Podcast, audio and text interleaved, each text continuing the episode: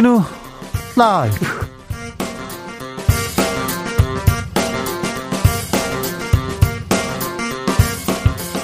2022년 7월 15일 금요일입니다. 안녕하십니까. 주진우입니다.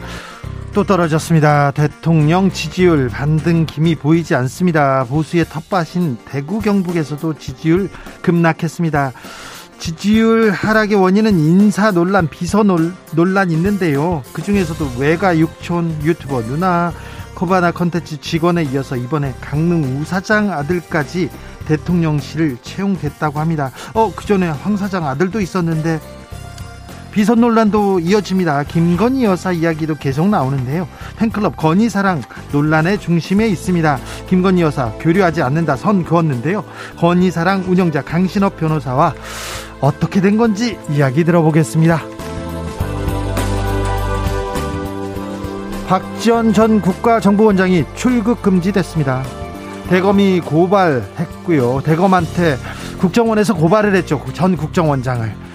고발 즉시 중앙지검에 이첩했고 다음날 수사팀 배당 그리고 그제는 국정원 압수수색했습니다. 참고인 소환 조사에도 속도를 내고 있습니다. 모든 게 일주일 만에 이렇게 벌어지고 있는 일인데요. 검찰의 국정원 수사 어디로 가나요? 끝에는 누구를 향할까요? 박지원 전 국정원장과 짚어보겠습니다. 무건수행은 끝났다. 이재명 의원이 입을 열었습니다. 책임은 회피가 아니라 문제를 해결하는 것에 더 중점이 있어야 된다라고 밝혔습니다. 모레 당대표 출마 공식 선언했습니다. 민주당 전당대회 후보 등록 앞두고 MZ세대 청년 정치인들이 잇따라 출마 선언하는데요. 정치연구소에서 민주당의 미래 들여다보겠습니다. 나비처럼 날아 벌처럼 쏜다. 여기는 주진우 라이브입니다. 오늘도 자중자재 자중자애하겠습니다. 겸손하고 진정성 있게 여러분과 함께 하겠습니다. 연결고리 너와 나의 주진우 라이브와 나의 연결고리 찾고 있습니다. 오늘이 마지막 날입니다. 청취율 조사 기간이어가지고요. 다음 주 월요일까지 전화가 온답니다. 네. 연결고리를 더 많이 찾아야 하는데 오늘의 연결고리는 주진우 라이브의 바란답니다. 어떤 목소리 들릴지 제가 기대가 됩니다. 이번에 연결고리 찾으면서 주진우 라이브와 함께 해주시는 분들이 전국에 정말 많으시구나. 그리고 많이 응원해 주신다. 한번 또 새삼 느꼈습니다. 이분, 이분들의 뜻. 잘 지켜야 될 텐데 공정방송 그리고 또 정의를 위한 진실을 위한 또 약자를 위한 방송 더 열심히 해야 되는데 하고 다짐합니다. 여러분의 목소리 귀담아 듣고 하루하루 더 나아지는 주진우 라이브 되겠습니다. 주라에 바라는 점 있으면 연결 고리 이어가 주십시오. 사연 보내주시면 추첨해서 2만원 상당의 편의점 상품권 드리겠습니다. 샵 9730 짧은 문자 50원 긴 문자는 100원입니다. 콩으로 보내시면 무료입니다. 저는 뭐 노조원도 아니고요. 어느 노조의 영향을 받지도 않습니다. 오직 국민들, 오직 여러분한테만 제가 열심히 뉴스를 전하겠습니다. 오직 진실의 편에서, 오직 정의의 편에서, 오직 약자의 편에서 주진우 라이브는 오늘도 시작하겠습니다.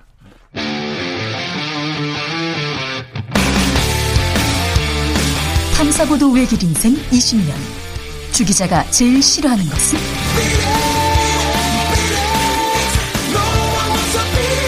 이 세상에서 비리와 부리가 사라지는 그날까지. 오늘도 흔들림 없이 주진우 라이브와 함께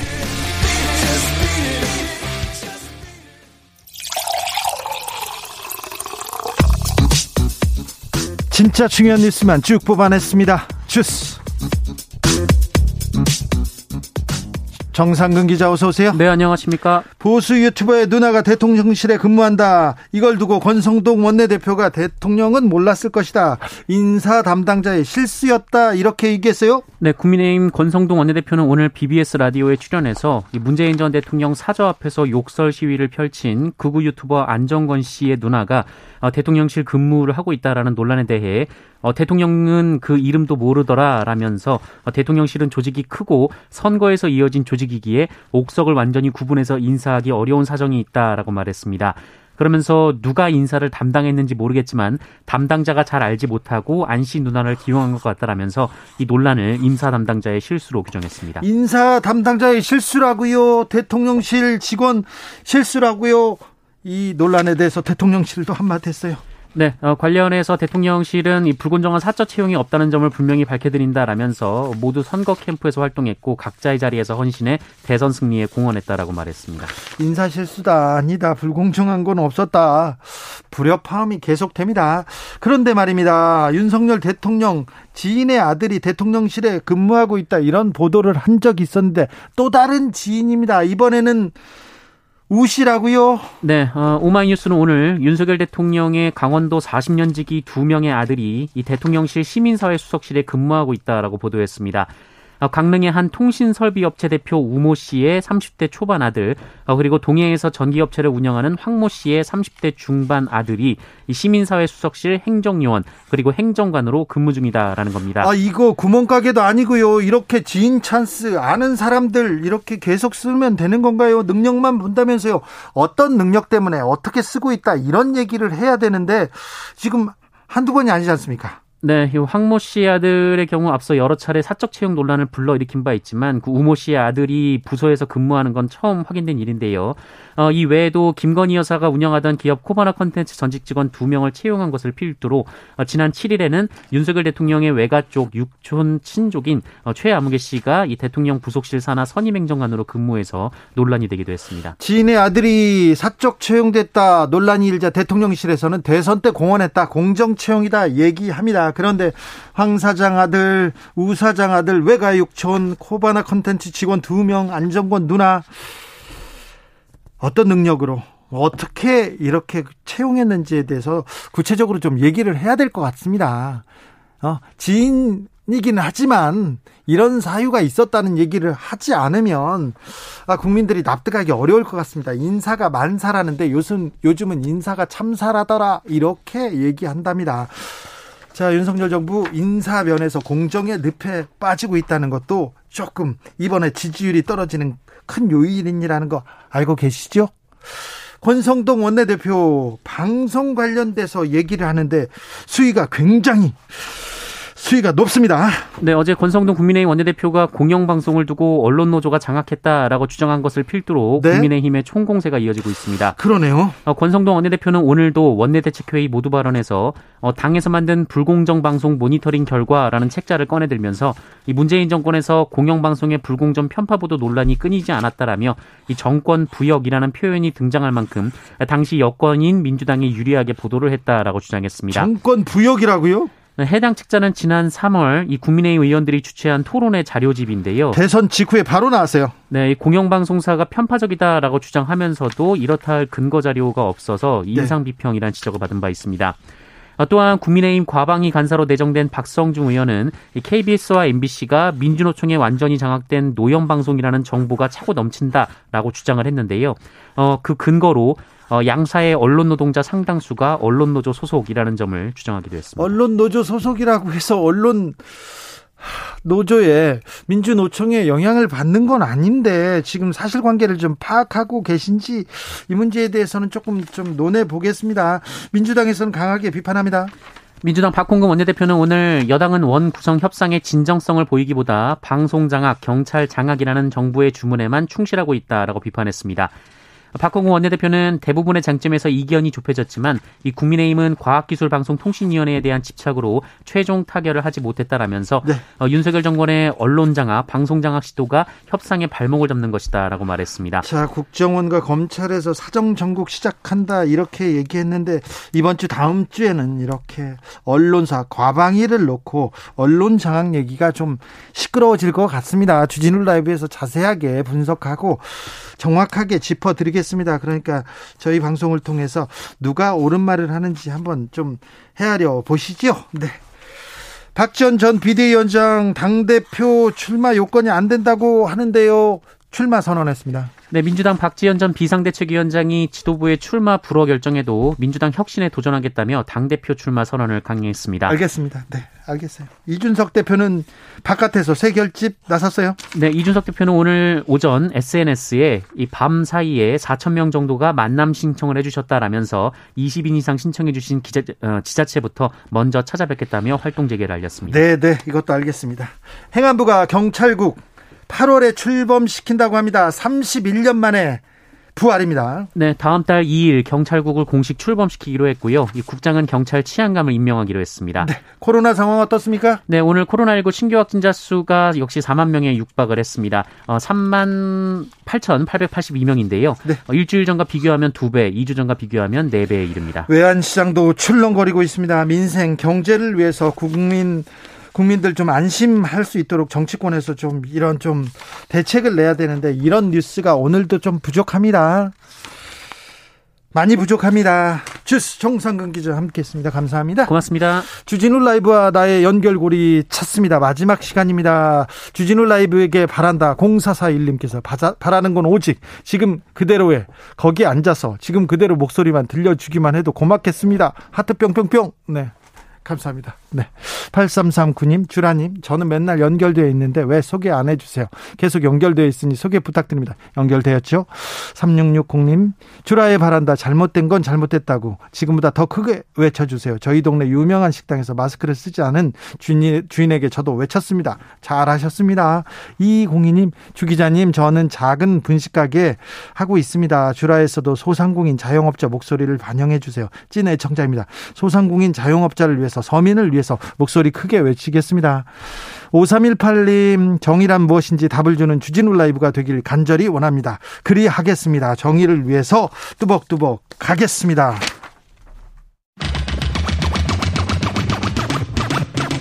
주진우 라이브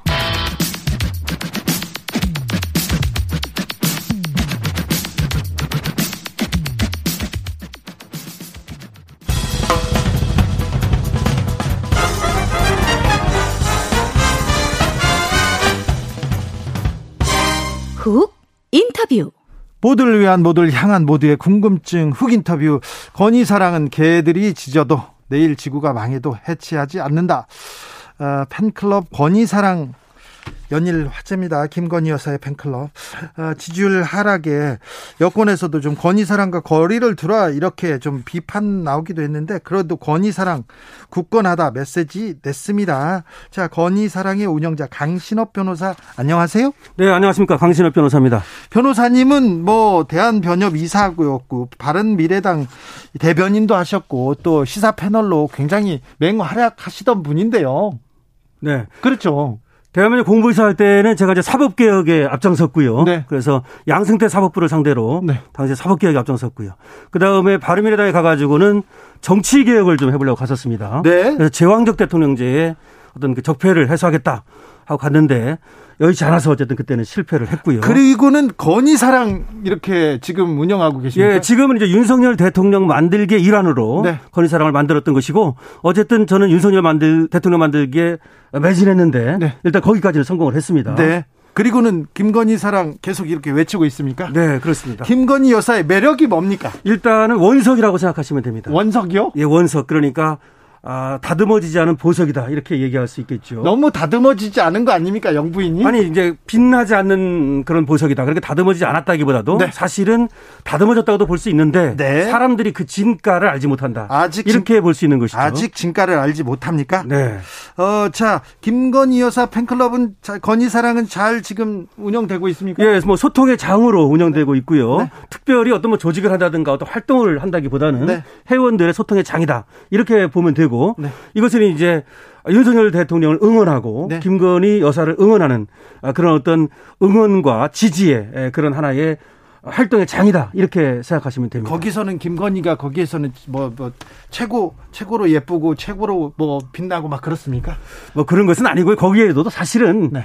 아, 윤석열 대통령에 대한 글이 많이 올라오고요. 예. 그리고 김건희 여사에 대한 어떤 응원, 아, 응원 이런 글들이 올라오는데 아, 생각보다는 그렇게 네. 일색으로 그렇지는 네. 않습니다. 그렇습니까? 네. 김건희 제일 예뻐 그렇게 안 하십니까? 물론 이제 예쁜 사진 같은 거 많이 올라오죠. 네. 제일 예쁘다고 말하죠. 그렇죠. 네. 자, 그 팬급 팬 김건희 여사 이렇게 그 관련된 사진들이 어, 독점으로 그 팬카페에 이렇게 많이 나왔어요. 한때 그랬죠. 한때 그랬어요. 예, 한때는 사실은 음. 그때만 해도 김건희 여사에 대한 마타도 흑색손전 네. 이런 것들이 많았기 때문에 사람들에게 여사의 진면목을 알려야 되겠다. 네. 이런 차원에서 여사의 사생활과 네. 관련된 그런 사진들을 아, 좀 아, 팬카페에 올렸었습니다. 네, 그거는 고급 정보인데 네. 그거는 변호사님이 어디서 받으신 겁니까? 물론 그거는 이제 김건희 여사 측으로부터 받았죠. 네. 뭐 받지 않고 제가 찍지는 않았으니까요. 그, 그, 네. 다만 그거는 어디까지나 사생활과 네. 관련된 그런 사진이었습니다. 초창기에는 김건희 여사가 직접 이렇게 보내주셨죠. 예, 뭐 그런 것도 있습니다. 네, 그런 것도 있어요. 예, 예. 요새도 보내주십니까? 아닙니다. 안 보내줍니다. 요새는 지금은 교, 교, 왕래를 안 하십니까? 어, 뭐 그렇게 지금 발표가 됐고요. 네. 저도 그렇게 발표를 했습니다. 발표를 했다. 왕래는 네. 하는데 우리 우리 왕래는 하는데 아니 이제 왕래라고 하는 것이 음. 결국은 사진 주고받을 때까지는 어, 이제 왕래가 있었다고 생각하면 되고요. 네. 그 이후에는 네. 이제 왕래를 하지 않는다. 뭐 이렇게 보시면 생각하시면 됩니다. 네. 아니, 왕래를 하는데 왕래를 안 하는 걸로 보면 된다. 그건 아니 왕래를 안 하십니까 지금은? 뭐 그거는 왕래를 하지 않는다는 게 맞습니다. 네, 알겠습니다. 네. 아, 김건희 여사 이렇게 저희가 빅데이터로 이렇게 분석을 해 보면 김건희 여사의 호감도가 굉장히 긍정적인 이미지가 높았는데 음. 최근에는 좀 떨어졌다 이런 분석도 나오고 있는데 왜 그런 것 같습니까? 그거는 저는 김건희 여사의 진면목을 아직 국민들이 알지 못했다는 것이고요. 예. 그리고 이제 김건희 여사만 아, 지금 대상이 되는 것이 아니라 하나의 아, 정치적 공격 그 윤석열 정부에 대한 네. 이런 것들도 있다 보니까 김건희 여사까지 같이 공격을 받고 이런 것이라고 생각을 합니다. 그러니까 김건희 여사의 어떤 활동을 갖다가 비판 이런 것이 아니라 사람을 비난하는데 이렇게 많은 어떤 공격이 들어온단 말이죠. 네. 그래서 안타깝습니다. 네. 어, 뭐 비판할 점이 있으면 비판해야죠. 그런데 너무 좀 근거 없는 비난이 많습니다. 그렇죠. 저번에 뭐 갤러리안가 백화점에 가가지고 네. 뭐 3천만 원어치 명품을 샀다라든지 네. 그리고 또 다른 백화점으로 이동을 했다 이런 것들이 근거 없는 거 아니었습니까? 네네. 근데 그것을 누가 제보했다 그러는데 저는 언론도 문제라고 생각합니다. 예. 가사 그런 제보가 들어왔다 하더라도 예. 취재를 하지 않고 네. 그런 것들을 이렇게 실었다는 것이 네. 예, 상당히 문제가 있죠. 비 매장에 갔다가 피 매장으로 갔다는데 제가 그 매장에 가봤어요. 아. 아, 그렇습니까? 네, 근데 김 여사는 안 왔다고 하더라고요. 예, 아무튼. 예. 그런데요. 지난번에 나토 순방할 때 이렇게 지인을 비행기에 태우고 이런 부분은 사실은 대통령실에서 이거 좀 뭐 그 못하게 했어야 되는데 아니면 어떤 방법을 조금 이렇게 썼어야 되는데 국민들은 좀 이해 못하는 부분이 있습니다. 그리고 이런 것 같아요. 네. 제2 부속실을 만들어서 네. 그래서 어, 부속실에서 어, 사람을 채용하고 예. 공적으로 말이죠. 물론 그 사람을 채용할 때는 지인도 채용할 수 있는 겁니다. 필요하다면. 아, 그렇죠. 지인이라고 채용 못하는 게 아니잖아요. 능력이 있다면요. 그렇죠. 그리고 이건 정무직이니까. 그래서 그렇게 했더라면 그런 어떤 논란이 좀 없었을 텐데 아무래도 이제 아, 그런 공식적인 절차, 네. 형식적인 절차 이런 게 없다 보니까 생각보다 더 많이 여기에 대한 비판이 가해지는 것 같습니다. 네. 변호사님이 생각하기에는 지금 김건희 여사를 대통령실에서 잘 보필하지 못하고 있다고 보십니까? 뭐 잘 보필 안 하려고 해서 안 하는 것은 아닌데 네. 그런 어떤 조직과 인적 물적 어떤 그런 조직이 갖추어져 있지 않은 거죠. 네. 그런데 여기에 대해서는 저는 제2부속실을 만들어야 된다고 여러 번에 걸쳐서 네. 어, 그렇게 얘기를 했습니다. 예, 제 예. 페이스북이라든지 글을 통해서 말이죠. 다른 분들도 지금 주장하는 분들이 그렇죠. 있어요. 왜냐하면 아무래도 제1 외교관 역할 네. 그리고 또 제1 야당 역할 예. 그리고 또 참모 역할 예. 이런 걸 하려면 그를 뒷받침하는 인적 물적 조직이 필요하고 또 이를 관리 견제해야 되니까 네. 반드시 제2부속실이 필요하다 라는 생각을 갖고 있습니다. 변호사님이 보기에는 김건희 여사가 제1 야당 역할, 제1 대변인 역할, 역할을 할 정도로 김건희 여사가 충분히 훌륭합니까? 네, 충분히 훌륭합니다. 그건 제가 보증할 수 있습니다. 왜냐하면 아 저도 사람 볼 줄 알고 네. 제가 변호사고 또 많은 사람들을 어, 상대하고 또 정치적인 네, 네. 어떤 경험도 했고 네, 언론에서도 큰 역할을 네, 그리고 하셨고요. 또 제가 방송에도 어, 라디오와 많이 나오셔서 뭐 수천에 네. 나왔습니다. 네. 그런 관점에서 본다면 김건희 여사는 우리가 충분하게 이렇게 지지하고 또 관리해 준다면 우리나라를 위해서 국익과 국민을 위해서 충분히 훌륭한 역할을 하시는 분입니다. 확실합니까? 확실합니다. 네. 우리 어, 주진 앵커께 제가 확실하다고 말씀드릴 테니까요. 네. 한번 어, 김건희 여사에 대해서 한번 우리가 어떻게 하면 좀 더 도와드리고 이렇게 비난 비판 이렇게 하지 말고 국익과 국민의 관점에서 네. 여사를 좀 어, 활용할 수 있나 이런 어떤 생각을 해보면 어떨까 싶습니다. 몇 가지 또 얘기하겠는데 저 네. 휴일 대통령 집무실에서 찍은 사진. 네. 그 사진이 뭐 논란이 됐잖아요. 네. 공적 영역이 아니다. 네. 그건 어떻게? 그건 간단히 말씀드릴게요. 네. 그건 공간이 공적 공간이다 이렇게 얘기하는 게 아니고요. 이렇게 말씀드릴게요. 이장이라는 사람이 말이죠. 네. 그래서 마을 일을 보면 그건 공적인 일이죠. 네. 이장이라는 사람이 개인적인 일을 보면 사적인 일이죠. 네. 여기서 공과 사는 공무원과 민간의 의미가 아니라 네. 공적인 일이냐, 공중과 관련된 일이냐, 사적인 일이냐 이런 뜻이에요. 네. 그런데 휴일날 휴일날 대통령의 집무실이 여사가 간 거는 공중과 관련된 일이 아니라 네네. 네. 사적인 일이죠. 예를 들어서 판사 사무실에 판사 아내가 가보는 것 그것과 똑같은 겁니다. 네. 그렇다고 해서 그것이 판사 아내가 예를 들어서 판사 가 근무하는 법정에 나갔다고 그래가지고 가봤다고 그래서 그것이 공적인 겁니까? 알겠어요. 예. 네, 집무실 자체가 공적 공간이고 또 아무나 갈 수는 없지만 아무튼 뭐 공적 부인... 공간이지만 그때는 사적 공간으로 바뀌는 겁니다. 아 그렇습니다. 예, 그렇습니다. 아, 대통령실이 갑자기 이렇게 예, 아니 공가사야라고 하는 것은 네. 그 역할과 활동으로 구별하는 것이지 공간으로 구별하지 않는다는 것입니다. 알겠습니다. 예. 변호사님은 본래부터 정치적 활동, 사회적 활동을 많이 하셨어요. 네. 그리고 정치적 견해도 많이 내놓으셨고, 근데 건의사랑 운영자기 때문에 어, 한마디 하면 또 힘이 이 힘이 실리고요. 그래서 정치적 견해 좀 건의 사랑 좀 자제해야 된다 이런 목소리 좀 있잖아요. 글쎄요, 저는 사실 그런 생각을 하고 얘기를 한 건 아닌데 저 개인으로도 네. 얼마든지 또 정치적 어떤 그렇죠. 실종과 활동도 네. 있었고 또 대화면 대변인도 했고 그런데 저를 갖다가 이제 건의 사랑 강실업 이렇게 얘기를 하다 보니까 네. 아 그런 얘기가 나오는 것 같고 예. 다만 그것은 어디까지나 개인적인 의견입니다. 아, 아니 그것이 어떻게 어, 김건희 여사의 의견과 섞이거나 또는 김건희 여사의 의견을 제가 반영하겠습니까? 제가 얘기한 어, 정치적 견해는 모두가 예. 저 강신업의 어떤 그 개인 의견이고 거기에는 제가 많은 공부와 예. 아, 그리고 또 어떤 성찰과 그리고 활동을 통해서 경험을 통해서 그것이 간접적이든 직접적이든 아, 제 의견을 내는 겁니다. 저 윤석열 대통령의 지지율이 좀 뚝뚝 떨어집니다. 어, 김건희 여사의 지지율도 같이 떨어진다고 볼 수 있어요. 긍정적 이미지가 좀 어, 떨어진다고 부정으로 바뀌고 있다고 보는데 왜 그런 것 같습니까? 안타깝습니다. 사실은 지금 우리나라가 양극단으로 50대 50으로 갈라져 있고요. 예. 또 이제 이 50 중에서도 많은 기대를 걸었다가 네. 거기에 실망하는 사람들이 나타나기 시작했습니다. 예. 다시 말해서 진보는 이미 50은 떨어져 나갔고 보수 50 중에서도 어, 우리는 이런 걸 기대했는데 예를 들어서 문재인 정권의 적폐 청산을 전광 석화처럼 해주기를 바랬는데 그것이 안 된다라고 해서 떨어져 나가는 사람들이 있는 것이고 네. 그 다음에 또 이준석 어, 전 당 대표죠. 아, 물론 당 대표인데 직무정지됐습니다만은 네. 또 이런 것들과 관련해 가지고서 또 이준석을 지지하는 측에서는 또 실망감을 표시할 수도 있는 것이고요. 예. 하여튼 여러 가지 요인이 있는데 물론 경제적 요인이 가장 큽니다. 그래서 지지율을 올리는 이유는 전광석화처럼 전 정권의 적폐를 청산할 것 그리고 정치의 목표는 오로지 민생이기 때문에 국민을 살리는 그런 경제라든지 국민을 살리는 정책이라든지 이런 것들을 집중적으로 빠른 시간 내에 네. 실행할 것 네. 이렇게 하고 그리고 인사가 만사기 때문에 네. 인사를 제대로 한다면 지지율은 다시 반등할 거라고 봅니다. 근데 인사에서 지금 비선 논란 계속 있고 커바나 컨텐츠 직원 계속 뭐 채용돼 있고 뭐 그런 얘기 나오잖아요. 근데 그거는요. 네. 제가 우리 국민 여러분께 말씀드리겠습니다. 물론 그것이 잘 됐다는 얘기는 아닙니다. 하지만 그건 작은 것입니다. 예를 들어서 뭐 안정권의 누나가 네. 뭐 청와대 근무한다. 네. 그런데 안정권하고 누나를 그 결, 결, 결부시킬 필요는 없는 거예요. 연자제가 없으니까. 다만 만약에 안정권 씨의 누나가 어떤 활동을 했다면 그거는 이제 문제 삼을 수 있습니다. 네네. 네. 그래서 이제 사퇴한 것으로 네, 퇴직한 것으로 알고 있고요. 네. 그런데 우리가 좀 더 크게 본다면 어떤 대통령실이라고 하는 거에 정무직 공무원 네. 이거는 뭐 지인을 쓸 수도 있는 것이고 그 지인이 또 훌륭할 수도 있는 것이기 때문에 네. 지인을 썼다는 이유만으로는 비판은 안 된다. 알겠어요. 예, 이렇게 볼 수 있습니다.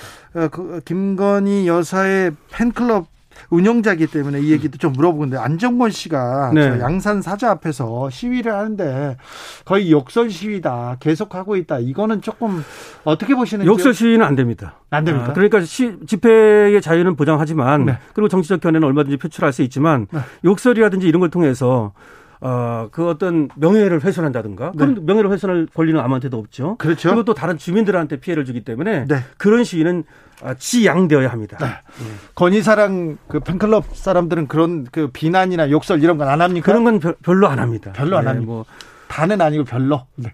거의 안 하는 걸 알고 있습니다. 알겠습니다. 네. 알겠습니다. 음. 이준석 대표는 이제 어 이준석 대표 가 리스크가 되기도 했어요. 지금 여당에. 네. 그런데 이제 조용해질까요? 이준석 지금 대표가 또 뭐 돌아다니면서 네. 뭐 회원들을 모은다 그러는데 다만 저는 이렇게 말하고 싶습니다. 어떤 징계를 받았다면 자숙하는 것이 옳죠. 그리고 이준석 대표에 대한 어떤 지금 문제점은 뭐냐면 다른 어떤 것도 아닙니다. 정직성입니다. 아, 임마누엘 칸트가 말하기를 네.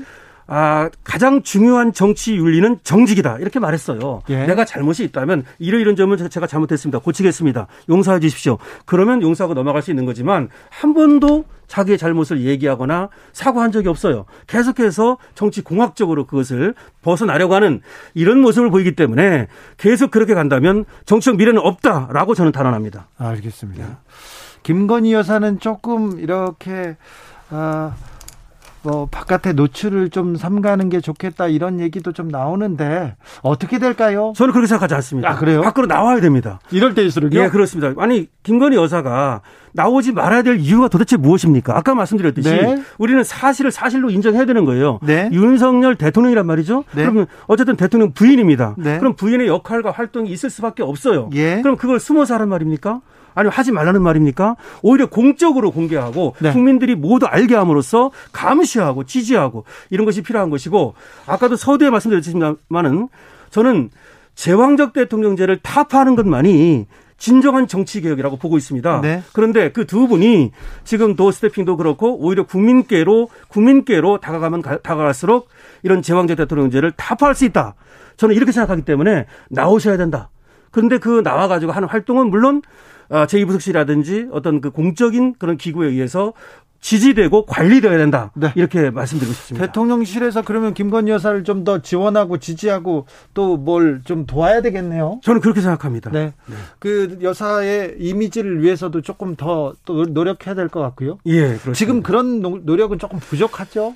글쎄요, 제2부속실은 이제 안 만든다고 그러는데, 그러면 배우자 팀을 만든다 이렇게 얘기를 하는데, 배우자 팀을 만들어줬는지도 잘 모르겠고, 물론 이제 윗사람이 이제 도와드리고 있다고 하는데요. 그러나 우리가 이렇지 않습니까? 공간이 또 의식을 지배한다는 말도 있고, 그러듯이 또 형식이 내용을 지배하듯이 네. 아무래도 공적인 기구를 만들어서 네. 인적, 물적 조직을 갖추면 좀더 확실하게 예. 관리되고 또 지지되겠죠. 알겠습니다. 음. 건희사랑 운영자 강신업 변호사입니다. 팬카페 대표는 아니시죠? 예, 팬카페 대표라고 할 수 있죠. 그렇죠. 건의사랑 네. 팬카페의 회장이죠. 아, 예, 그렇습니까? 예, 네. 네. 강신업 변호사 이야기 들었습니다. 감사합니다. 네, 고맙습니다. 교통정보센터 다녀오겠습니다. 이승미 씨.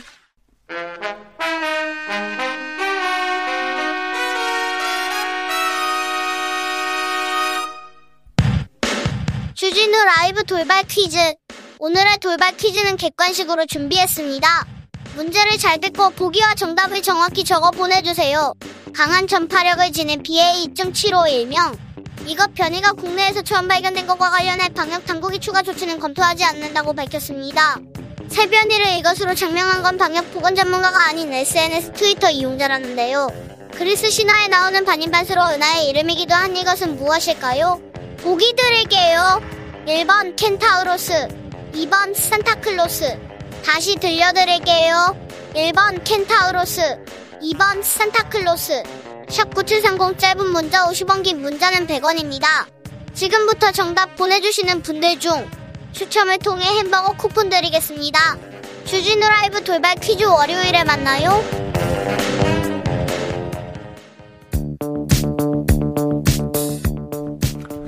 대한민국 정치의 새로운 100년을 준비한다. 21세기형 국회 싱크탱크 정치연구소 영앤영. 정치권에 보내는 고급진 정치 컨설팅입니다. 영앤영의 첫 번째 영 최영일 평론가 어서 오세요. 안녕하세요. 또 다른 영입니다. 엄경영 시대 정신연구소장 어서 오세요. 네, 안녕하세요. 네. 대통령의 지지율이 또 떨어졌습니다. 네. 네. 계속 떨어지고 있습니다. 이거 어찌 보고 계십니까? 어. 네, 윤 대통령 지지율 하락은 근본적인 문제가 있어요. 음. 네. 네, 그게 뭐냐면 어, 일단 그 이 윤 대통령의 핵심 가치, 윤 대통령을 대통령으로 만든 핵심 가치가 아, 이를테면 이제 통합, 공정, 상식 이런 네. 것들이거든요. 그런데 어, 여러 가지 인사 논란을 비롯해서 아까 강준하 변호사도 음. 이제 말씀하셨는데 여러 가지 이제 비선 논란 이런 것들이 이런 핵심 가치를 직격해 버린 거죠. 음. 그러면서 이제 이 핵심 가치가 붕괴되고 이것이 곧 신뢰 이기로 이어지고 있다. 음. 그래서 이게 어 이를테면 이제 자칫하면 양치기 소년처럼 되는 거죠. 그러니까 어느 날 갑자기 도어 스태핑 하러 나왔는데 활짝 웃어요. 음. 애기처럼 환하게. 그런데 국민들은 그것을 보고 아 저거 가식이다. 음. 이렇게 될 수도 있다. 그래서 어, 제가 보기에는 지금 이번 주 각종 여론조사에서 30% 초중반인데요. 네.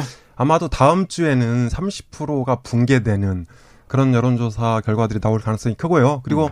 어, 사실 30%는 보수 출신 대통령의 이를테면 네임더 기준입니다. 왜냐하면 어, 정치 성향으로 볼 때 보수 이남이 한 30% 되거든요. 진보가 네. 25% 되고 어, 그리고 이제 전체 국민의 한 3분의 1 정도가 보수 대통령을 지지하는 콘크리트 지지층으로 볼 수 있거든요. 반면에 이제 진보는 대략 한 25%. 그러니까 뭐 네. 호남 인구가 좀, 줄, 좀 적고 이러니까 네. 그래서 이 30% 선이 무너지는 네임덕 사태에 직면하게 되면 국정 현안을 힘있게 추진하기 어렵다. 아, 그런 이제 문제가 생길 수 있습니다. 음, 말씀하신 대로 지난주에도 엄 소장님이 잘 짚어주셨는데 여러 가지 이제 지지율이 흔들리거나 윤석열 정부의 현재 문제점들을 잘 분석해 주셨거든요. 그게 그대로 복합적으로 작용을 해요. 인사 문제 또 터졌습니다. 네, 우모, 우모 씨 네. 지금 음악 전공자예요. 그동안 능력과 인품이다. 고위공직에서 그렇게 얘기했고 능력이다 이렇게 얘기했는데 문제는 지금 국민들의 눈높이 시각으로 보면 뭐 아가페잖아 아는 사람 가까운 사람 패밀리잖아 다 뭐 이게 이런 부친하고는 막역한 네. 상, 예, 관계고 친분이 능력이냐 이렇게 얘기하죠. 예, 그러니까 이제 뭐 강릉에 갔을 때 1박 하기까지 한 대통령 후보로서 그런 지인의 아들이 들어왔다. 오히려 진짜 능력이 있어도 국민들에게 공정을 강조하려면 사실은 사적인 네트워크는 다 끊어내는 게 오히려 정상인데 그렇죠. 거꾸로 해요.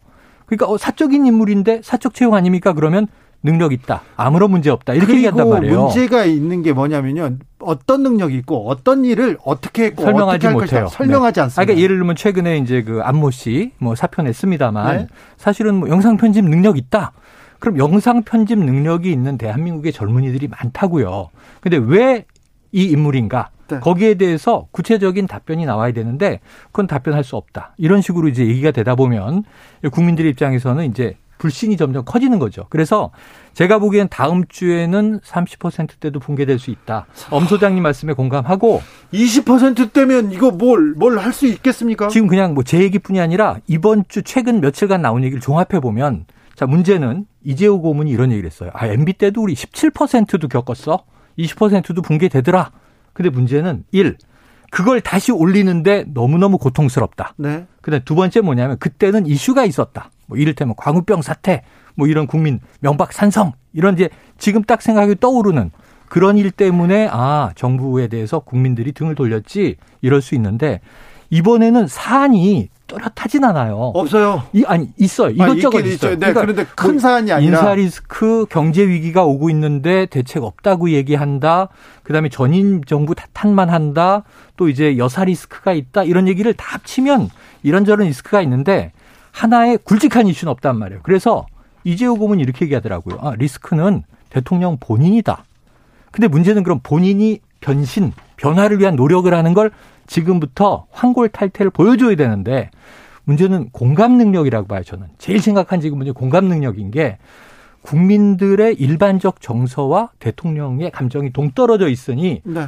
아니 전임 정부에서 이렇게 훌륭한 장관 맞습니까?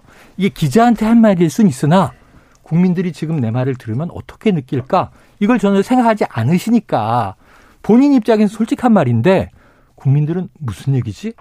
이거 위험해요. 빨리 누군가 교정해 줘야 되는데 그 누군가가 참모진인데 제가 보기에는 현재 두 달 동안 국민들이 매일 지켜보고 있어요. 새 정부 어떻게 하나? 또 도스태핑까지 하니까 매일 대통령 말이 직접 여과 없이 전달이 돼요. 그럼 국민들이 대통령에 대해서 파악할 만큼 했는데 어떡하지? 이걸 극복 못하면 지지율이 오르겠느냐 이거죠. 그래서 또 떨어집니까? 네, 이제 그런데 너무 또 그렇게 지지율 상승 가능성이 전혀 없다. 음. 이렇게 또 평가하는 건 야박하죠. 이제 60일도 아직 안 됐는데. 아니, 그러니까 엄 소장님이 대통령실에 들어가야 된다니까. 빨리 가세요. 네, 그래서 이제 제 생각은 뭐 이렇습니다. 그러니까 어 사실 이제 지지율 하락의 가장 큰 원인 중에 하나가 윤 대통령의 권위적인 말과 행동이거든요. 태도. 그래서 예, 그래서 이걸 좀 바꾸는 게 급전무다. 사실 음. 문재인 대통령 지지율 굉장히 높았잖아요. 그리고 이제 박근혜 대통령도 어, 이 국정농단 발생하기 전까지는 거의 40%선을 유지했거든요. 근데 그게 왜 그런지 아세요? 음. 언더독 현상이 있었어요. 음. 그러니까 조금 이제 불쌍해 보이는. 음, 동정여론. 예, 예. 그러니까 이제 문재인 대통령도 되게 소탈하고 또 뭔가 좀 동네 아저씨 같고. 네. 예, 이런 그런 부분도 있고 또, 어, 박근혜 전 대통령도 굴곡진 현대사를 음. 온몸으로 여인의 몸으로 받아낸 거잖아요. 그래서 이제 그런 언더독 전략이 실제 능력이라든지 뭐가 있어서 그렇다기보다는 음. 그런 이미지 때문에 지지율이 유지됐다. 그래서 저는 어, 윤석열 대통령도 그런 점에서 말과 행동을 좀 바꾸고 그리고 이제 진정성 같은 게 필요하죠. 예를 음. 들어서 음. 어, 김건희 여사가 소록도에 가면 한센 마을 있어요. 네네네. 저 옛날에 가본 적이 있는데 거기 가서 예를 들어서 한 달 정도 봉사 활동을 한다든지 음. 이런 식으로 해서 진정성을 좀 회복을 하고 어, 신뢰 위기를 극복을 하면 저는 충분히 반등도 가능하다 음. 이렇게 생각을 합니다. 그리고 그, 국민을 위해서도 반등해야죠. 네. 네. 대통령실이 지금 대통령을 보좌를 잘하고 있는지 인사 검증을 잘하고 있는지 음. 능력을 보여주고 있는지 이 부분에 대해서도 의문이 좀 있습니다. 아, 그래서 아까 제가 대통령은 결국 인간이고 인간은 자신이 살아온 과정에서 형성이 되는데 그게 하루아침에 바뀌겠냐고요. 근데 그것을 바꾸어내는 예를 들면 우리가 연예인만 해도 정말 평범하던 젊은이가 어느 날 슈퍼스타가 됐다. 네. 노래를 잘해서 댄스를 잘 춰서 그러면 거기에 엔터테인먼트가 붙으면요. 혹독한 트레이닝 과정을 거쳐서 아이돌로 만들어내지 않습니까? 우리가 그 과정에 동정도 생기죠. 야, 하루에 뭐 10시간씩 연습하고 사생활이 없구나. 뭐 이런 얘기도 하고 그런 얘기도 흘러나오기도 해요. 기사로. 근데 저는 대통령의 문제가 아니라 대통령 자리에 있으면 참모들이 그러니까 사실 윤석열 대통령 후보 당시에 지금 대통령 처음 해본다는 얘기도 나왔습니다만 다 처음 해보잖아요. 근데 이분은 대통령 처음이 문제가 아니라 정치 신인이었잖아요. 네. 정치 입문한 지 1년 만에 대통령이 된 인물이 대, 한민국에 없었어요. 네.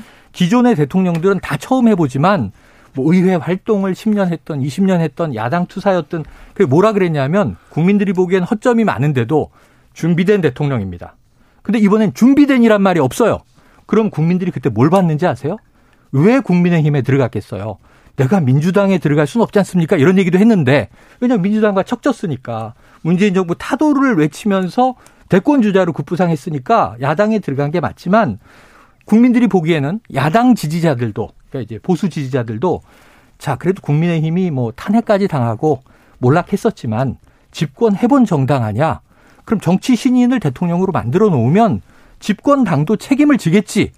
그래서 지금 뭐 여사 공적 팀 이런 거 그걸 대통령이 만들라고 하겠습니까? 집권 여당에서 자 이건 공식 수행팀이 필요합니다. 이 부속실은 철폐하기로 공약을 하셨으니 여사 관리팀이라고 해서 4명 조직 만들고 발표하시죠. 네. 이게 뭐 어려운 거냐고요. 그걸 왜 국민의힘이 못 풀어요. 그래서 저는 국민의힘 책임이 절반이다.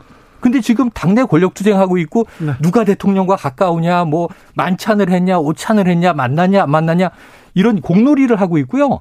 네. 대통령을 바꿀 생각은 안 하고 있다. 참모와 정당 책임지세요. 그 얘기로 넘어가기 전에 아, 윤 대통령 지지율이 30% 초반에 그치고 있다는 여론조사 개요 말씀드리겠습니다. 엠브레인 퍼블릭 그리고 K, K스탯 리서치, 코리아 리서치, 한국 리서치가 지난 11일에서 13일까지 조사했고요. 자세한 내용은 중앙선거 여론조사 심의위원회 홈페이지를 참조하면 됩니다. 자, 아무튼 민생 챙기겠다 경제 관련된 메시지가 나오기 시작했습니다. 그러면서 음. 윤 대통령 변양균 전 대통령 정책실장을 네. 경제 고문으로 위촉합니다. 이 소식은 어떻게 보셨습니까? 아, 어떻게 들으셨어요? 네. 어, 변영균 전 청와대 정책실장은 이를테면 이제 슈페터의 혁신. 음. 그러니까 이를테면 이제 문재인 정부가 아, 재정을 통한 이제 수요 진작에 초점을 맞췄다면 이 사람은 이제 공급을 개혁하자, 뭐 구조 개혁하자, 뭐 이런 이제 주장을 하는 분인데요. 예, 사실 저는 어, 대통령 인사는 대통령의 메시지이자 국정 방향이라고 생각을 합니다. 음. 네, 그런 면에서 사실 어, 윤석열 대통령의 지지율 하락은 제가 보기에는 이제 둘 중에 하나 선택을 해야겠거든요. 하나는 아, 진영 정치를 일관되게 하거나 뭐 진영 정치 하라는 게 막 너무 이 보수로 일관되게 가라 뭐 그런 얘기는 아니고요. 아무튼 그 보수층을 타깃으로 한 그런 이제 진영 정치를 문재인 대통령처럼 하거나 아니면 이명박 전 대통령도 그런 방법을 썼죠. 네, 네 그렇습니다. 음. 또 아, 아니면 본인의 핵심 가치인 통합 공정 상식을 일관되게 주장하거나 이렇게 이제 가야 되거든요. 그냥 어느 쪽 하나를 분명히 선택해야 지지율이 오를 수 있는데 문제는 이 변양균의 고문 카드가 과연 음. 어떤 방향이냐. 그러니까 방향이 사실 좀 뒤죽박죽이다. 음. 그러니까 이런 좀 말씀을 드리고 싶고요. 다만 이제 저는 한 가지 희망적인 얘기도 좀 남겼으면 좋겠다 이런 음. 측면에서 말씀을 드리는데 어, 윤석열 대통령이 선거운동 기간 내내 김대중 전 대통령과 노무현 전 대통령을 계승하겠다고 네. 했거든요. 그리고 실제로 어 뭐 그 이 김병준 전 청와대 정책실장이라든지 또 이제 김한길 그 국가균형발전위원장이라든지 이런 분들도 많이 등용을 했단 말이죠. 그래서 앞으로 어 이렇게 일관되게 통합 정치 드라이브를 좀 하면은 지지율 개선도 가능하다 이렇게 생각을 합니다. 야, 저 김대중 대통령의 기억이 확 지금 떠오르죠. 네. 한덕수 총리도 그렇고요. 네. 안철수 의원도 그렇고요. 지금 IMF 위기보다 더 강한 게 온다. 근무기 같은 자세가 필요하다. 예. 이게 뭐예요? 국민들 정신무장하라는 거잖아요. 네. 지금 정부에게 해법 내라 그랬더니 국민들이 금 좀 있나 확인해 보시죠. 이제 이런 얘기로 들리니까 물론 그런 취지는 아니겠지만 네. 국민들이 언제적 얘기를 꺼내나. 자, 이건 DJ를 완전히 오독한 것이다. 네. 이 2022년입니다. 네. 그리고 두 번째로는 이제 노무현 대통령 노예 사람을 불러들였다. 네. 사실 이제 그런 인물이 없었냐면 김병준 전 네. 총리 후보도 있었고 네. 지금 이제 여러 카드들이 있었는데 이게 아까 뒤죽박죽이라는 말씀이 동의가 되는 게 자 한덕수 총리를 밀어붙일 때 자 윤석열 정부의 총리는 한덕수뿐입니다. 야당이 받아들이세요 반대할 때 그때 그랬는데 그러면은 아 협치하겠구나가 시그널이었어요. 협치라는 시그널이 있었는데 처음에 한덕수 총리, 총리가 아니나 다를까 문재인 정부 인사를 천거했더니 권성동 원내대표가 바로 내치잖아요. 네. 좌초됐어요. 예. 그러더니 또 노무현 정부 사람을 불러와요. 또 대통령의 경제 고문이 돼요. 그리고 또 어떤 사람은 지금 나가라고 해요. 지금 이제 국책 예, 기관에 있는데 자 당신은 문정부 정책을 입안 설계한 사람이니까 우리 정부에 맞지 않는다 나가라. 그럼 어떤 사람은 기용하고 어떤 사람은 나가는지 예를 들면 반대 진영의 사람들 네. 이 기준이 모호하다 국민들이 보기에는 네. 그래서 이런 것들이 좀 중구난방으로 보일 수 있다. 특히 변양균 전 실장의 경우에는 10년 넘게 공직을 떠나 있던 분이에요. 2007년이니까 15년 넘었네요. 15년 됐습니다. 네. 근데 이분 하면 떠오르는 건 다른 사건이 있어요. 신정아 씨. 그래서 누가 추천한 거냐 도대체. 왜냐하면 지금 인사 이미지 관리가 중요하다고 아까 그렇게 강조를 했는데 또 다른 사건이 떠오르는 인물을 경제 측면에서만 능력을 봤다라고 한다면 그렇게 받아줘야 되지만 사실은 그 시절에 윤석열 대통령은 무슨 일 하고 있었습니까? 검사였죠. 검사였잖아요. 네. 관계가 있겠습니까? 없겠습니까? 어, 담당 검사였어요, 신정아 씨. 그렇게 얘기가 되고 있잖아요. 네. 그럼 아 그때 그 사건 때문에 이 변양균이라는 분을 알게 돼서 네. 그러면 개인적인 어떤 인적인 교류가 생겼나 보다. 오랜 관계구나 이렇게 생각할 수 있지만 거기서 또 제3의 인물이 떠오르고 그게 더 부각되고 하면 이것이 과연 경제 해법에 대한 국민적 신뢰를 얻을 수 있는 이미지일까? 그러니까 저는 이미지가 능력의 다가 아니지만 네. 지금 국민 공감을 한다면 조금 이 인물을 지향하고 다른 인물을 찾았을 텐데 경제 고문감이 대, 대통령의 경제 고문감이 대한민국에 한두 명은 아닐 거 아니에요? 네. 조금 이것도 잘못된 타이밍과 이미지에서 잘못된 발탁이다. 좀 걱정된다 이런 생각을 해봅니다. 2000년대 초반까지 활동하시던 분인데 거의 20년 만에 컴백입니다. 그런데 4차 산업혁명에 얘기를 하시는데 20년 동안 제가 변양균 실장 뵐 때는 그런 얘기 안 하시던데요. 제가 신정아 씨 사건 취재 기자여서 할 말이 많은데 담당 검사가 신정아 씨와 저 변양균 실장을 수사했던 담당 검사가 윤석열 검사였습니다. 네. 이 문제는 또 어떻게 불거질지. 뭐 15년 동안 또 일치월장 하셨을 수도 있죠. 예.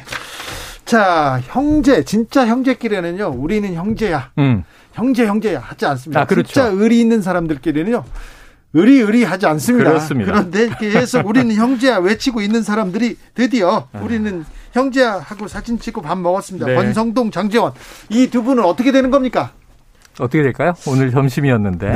그러니까 동서 고금을 막론하고 음. 어느 정권이나 네. 권력 투쟁이 있었죠. 그렇죠. 그러니까 현대 정치사는 권력 투쟁사의 역사입니다. 사실은 그 권력을 쥐인데 쥔 데서 그 권력 투쟁이 더 만만치 네, 않습니다. 네, 그렇습니다. 음. 그래서 일단 뭐 그걸 너무 이제 특별하게 부각해서 볼 필요는 없을 것 같고요. 아, 네. 네, 권성동 직무대행 체제의 특징을 조금 살펴 이제 제가 보려고 음. 하는데요. 네, 사실 권성동 그 직무대행 체제는 이를테면 이제 그 친위 구테타 내용상 음. 아, 친위 구테타 형식을 빌어서 권력을 잡았다 이렇게 볼 수 있을 것 같고요. 아, 네. 네. 전례 없는 직무대행 6개월 이건 그 현대 정치사에서 음. 전무후무한 그렇죠. 일이죠. 그러니까 보통 비대위는 뭐 6개월, 1년씩 하기도 하는데 직무대행을 이렇게 높게 잡는 경우는 없다. 이렇게 볼 수 있을 것 같은데 어쨌든 권성동 직무대행 체제는 한편으로는 장재원 의원이나 배현진 최고위원 같은 강경파, 친명 음. 강경파를 한편으로 견제를 하고 또 한편으로는 만약에 조기 전당대회를 치르면 안철수 의원 당선 가능성이 높잖아요. 그래서 예, 안철수 의원 그 견제의 카드이기도 하다 이렇게 생각을 합니다. 엄 수장님, 네, 그러면 네. 조기 전당대회를 치를 가능성도 있습니까? 현재로서는 저는 없다고 봅니다. 네, 음. 그래서 어, 이 권성동 직무대행 체제는 사실 시간을 지금 6개월 정도 벌은 거고요. 음. 어, 이제 원내대표를 감하고 있잖아요. 원내대표 임기가 어, 내년 4월까지입니다. 네. 그래서 어, 국민의힘 전당대회가 작년 6월 11일에 있었으니까 아마도 5월쯤에 전당대회가 있을 예정이죠. 음. 그래서 어, 시간을 벌고 권성동 직무대행이 아마도 어, 당대표 출마 수순으로 가지 않을까 준비를 네. 하면 이렇게 생각을 자, 합니다. 그러면 이제 반대파, 지금 이제 형제라고 얘기하셨지만 사실은 동상이몽을 하고 있는 네.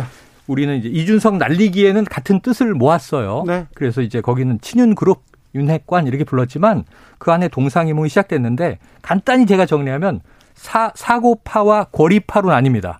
현재 권성동 직무대행은 사고파예요. 네. 6개월 그냥 정지됐을 뿐이고 내년 1월에 돌아와서 남은 임기 채우면 된다. 그동안 내가 맡아 있을게요.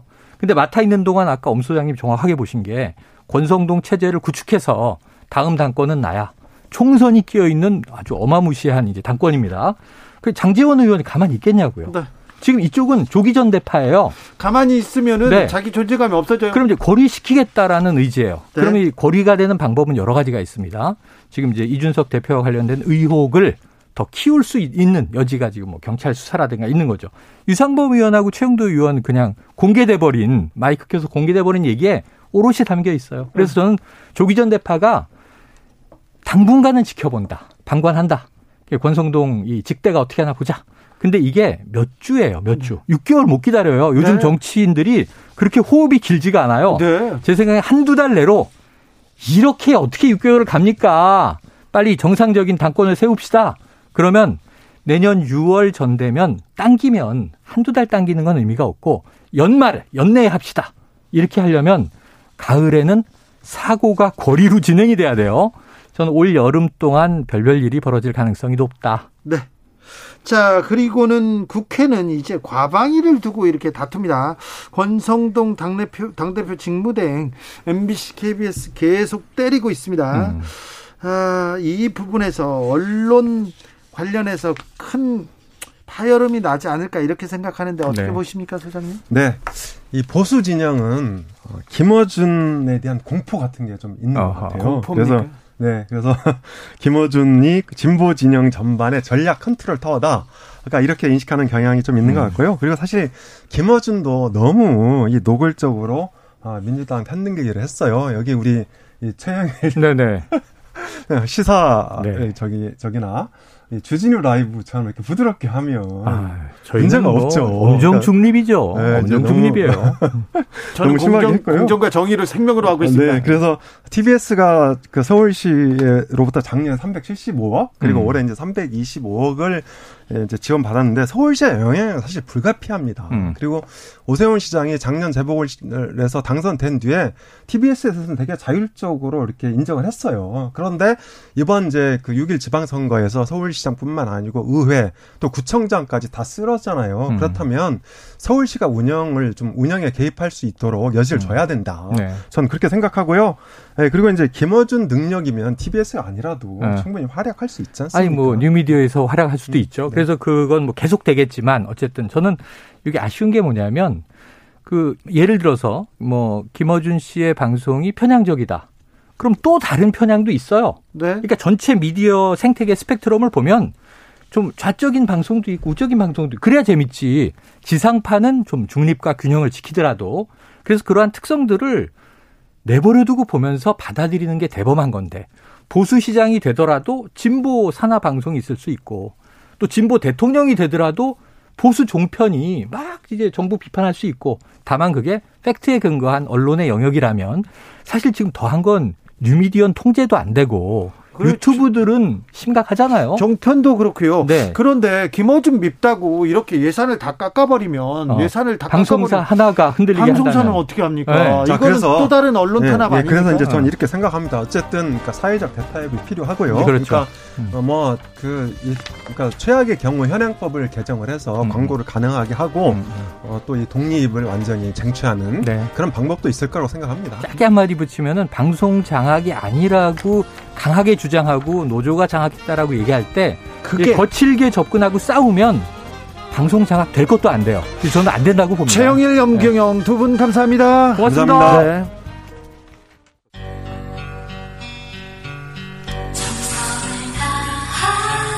정성을 다하는 국민의 방송 KBS 주진우 라이브 그냥 그렇다고요.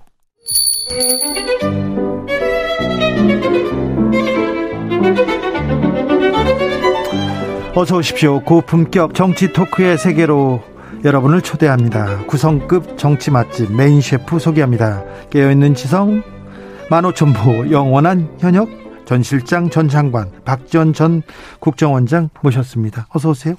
안녕하세요. 네. 출금 박지원 선생 모셨습니다. 출국 금지 당하셨어요? 그 한두 번 당했어요. 네, 그렇습니다. 그래도 오랜만에 당하시잖아요. 저는요. 네. 진짜 검찰총장 출신 대통령이 예. 이 정부에서도 이렇게 인권과 법치를 무시하는 정권 처음 봤습니다. 아, 그래요? 예. 제가 출국 금지 당했는데 네. 국정원에서 고발할 때도 네. 저 조사하지도 않고 전화 한마디도 없었고. 네. 또 계속 언론 플레이를 해서 처음에는 첫째 첩보를 삭제했다. 네. 두 번째 청와대 아니요 보고서를 삭제했다. 네. 청와대 지시를 받고 삭제했다. 이제 어제 그제는 제 비서실장을 네. 지시해서 했다고 네. 하더니 오늘은 출국 금지예요. 예. 아니 국정원이 거발하고 검찰이 수사하고 압수수색을 했으면은 네. 당연히 출국 금지 할 거 아니에요. 예. 너 떨고 있니? 네. 천만의 말이에요. 아, 그렇습니다. 저는요. 네. 사실 김대중 대통령 말기 비서실장을 하면서 네. 모든 사람들이 말기 비서실장은 위험하니까 미국으로 가라 해서 저는 제 민간 여권을 기한 연장을 하지 않고 파기해 버렸습니다. 그래요? 왜? 그런 짓 하면 되겠어요. 예. 그런데 지금 절을 한 것은 좋아요. 어? 아니 뒷북을 쳐도 이건 뭐 유분수지.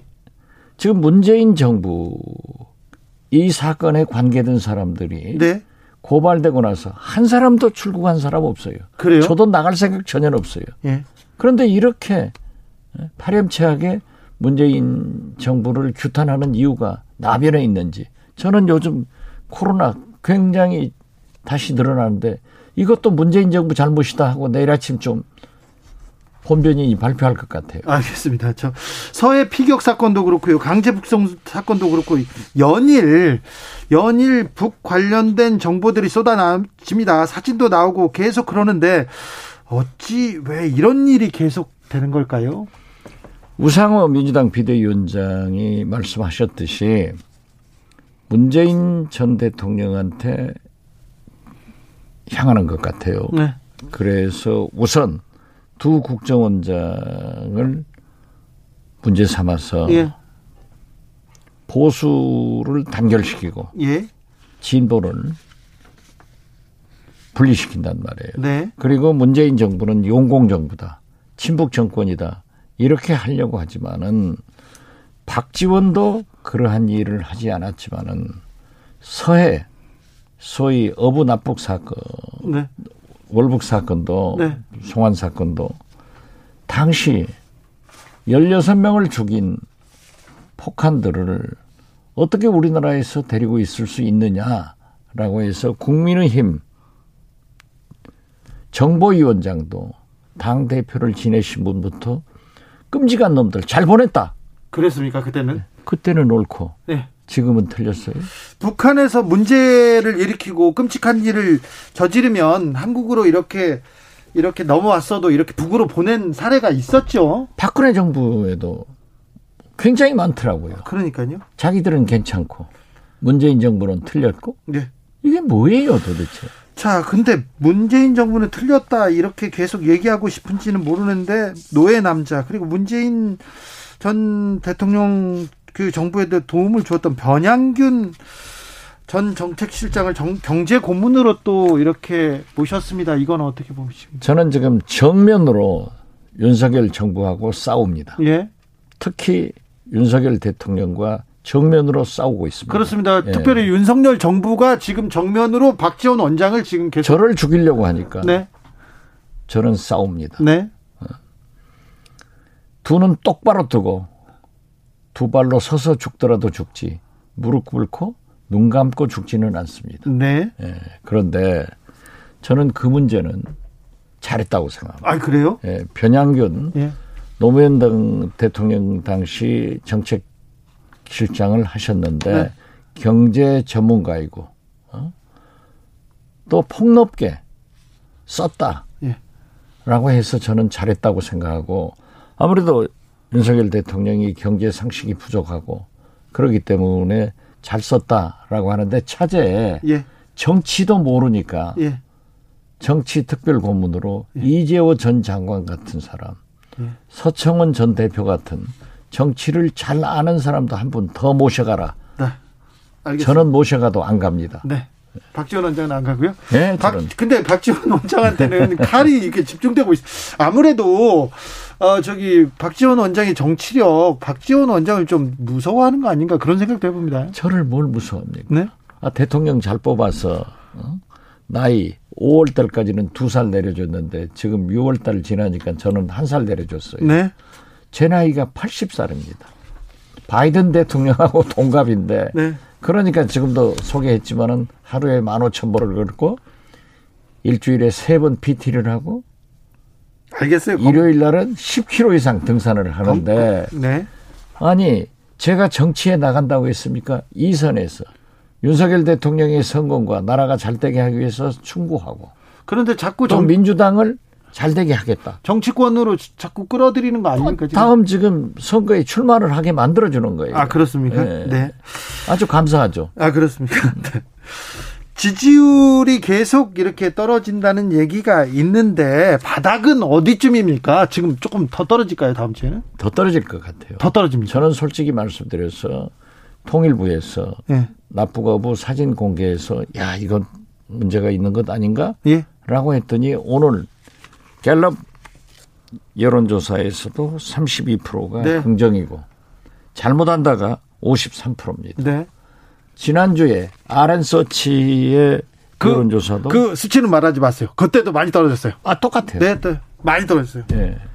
근데 근데 더 떨어집니까? 그럼 더 떨어집니까? 반등할 방법이 없습니까? 저는 지금 보면은 더 떨어질 것 같아요. 더 떨어져요? 아, 지금 말이죠. 예? 청와대 육촌 동생도 그렇지만은 예? 잘 아는 강릉의 뭐 우사장, 우사장. 통신업자, 네. 동해 황 사장, 황 사장, 예. 전기 사업자 이런 아들들 데려다가 그 아들들이 삼촌이랑 한대요. 네. 이게 뭐 끼리끼리 이렇게 해 먹으면은 국민들이 용납하겠어요? 능력이 있어서 썼다는데요.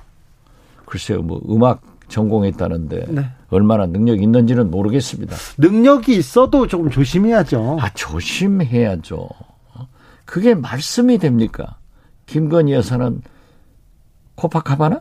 하바나 카바나? 네. 난 그것도 코, 잘 모르겠어요. 코바나 컨텐츠. 코바나 컨텐츠. 네. 여기에서 또 사람들을 데려다 쓰고 네. 저는 본래 그렇게 얘기했어요. 사실 비서는 편한 사람을 씁니다. 네. 한두 명 쓰는 것은 좋은데 도도처처에 자기 측근들 검사하고 어? 이런 끼리끼리 해서 하면은 이게 되겠어요? 네, 알겠습니다. 자, 어, 문화관광부 장관을 역임하셨습니다. 그래서 좀 여쭤보겠습니다. 예. 네, 여쭤보겠습니다. 과방위를 두고 지금 국회에서 지금 충돌하고 있는데 과방위 그리고 또 언론에 대해서 권성동 원내대표를 비롯해서 포문을 열기 시작했습니다. 이 언론 장악 얘기가 나올 것 같습니다. 자, 과거부터 제가 원내대표를 세 번 한 사람입니다. 네. 김영삼 대통령이 세 번 하고 네. 박지원만 세번 한 거예요. 네. 그런데 과거부터 법사위원장은 야당이 차지하고 예. 법사위원장을 A당이 차지했으면은 네. 여당이건 야당이건 과방위원장은 반대당이 차지합니다. 네. 이렇게 했어요. 예. 그러니까 민주당에서 법사위원장을 국민의힘에다 양보를 했으면은 과방위는 묻들 말고 민주당을 주어야 되는 거예요. 아 그래요? 이것이 관행이에요. 예. 이 박홍근 원내대표나 그 원내대표실 좀 당직자들이 그걸 좀 뽑아봤으면 나올 거예요. 예. 그래가지고 권성동 원내대표한테 하나 보내주죠 뭐. 네, 알겠습니다. 그건 그렇게 해야 되는군요. 그리고 예. 집권 여당의 대표가 예. 언론을 KBS, MBC를 노조가 잘했다 잘못했다 그게 그걸 떠나서 어떻게 그런 막말로 간섭을 합니까? 네. 이건 있을 수 없어요. 민주주의를 포기하는 거예요. 민주주의 포기 이렇게 그렇죠. 엄중한 일입니까? 박정희 전두환 이래 예. 이런 일은 없었어요. 알겠습니다. 네, 알겠습니다. 방금 그 원장님께서 말씀하시는 여론조사는요, 한국갤럽이 지난 12일에서 14일 동안 국정 수행 능력 평가를 했습니다. 윤 대통령은 32%를 긍정 반응을 기록했는데요. 자세한 내용은 중앙선거 여론조사 심의위원회 홈페이지를 참조하시면 됩니다. 어, 사면은 8.15 사면을 위해서 좀 속도를 내고 있는 것 같습니다.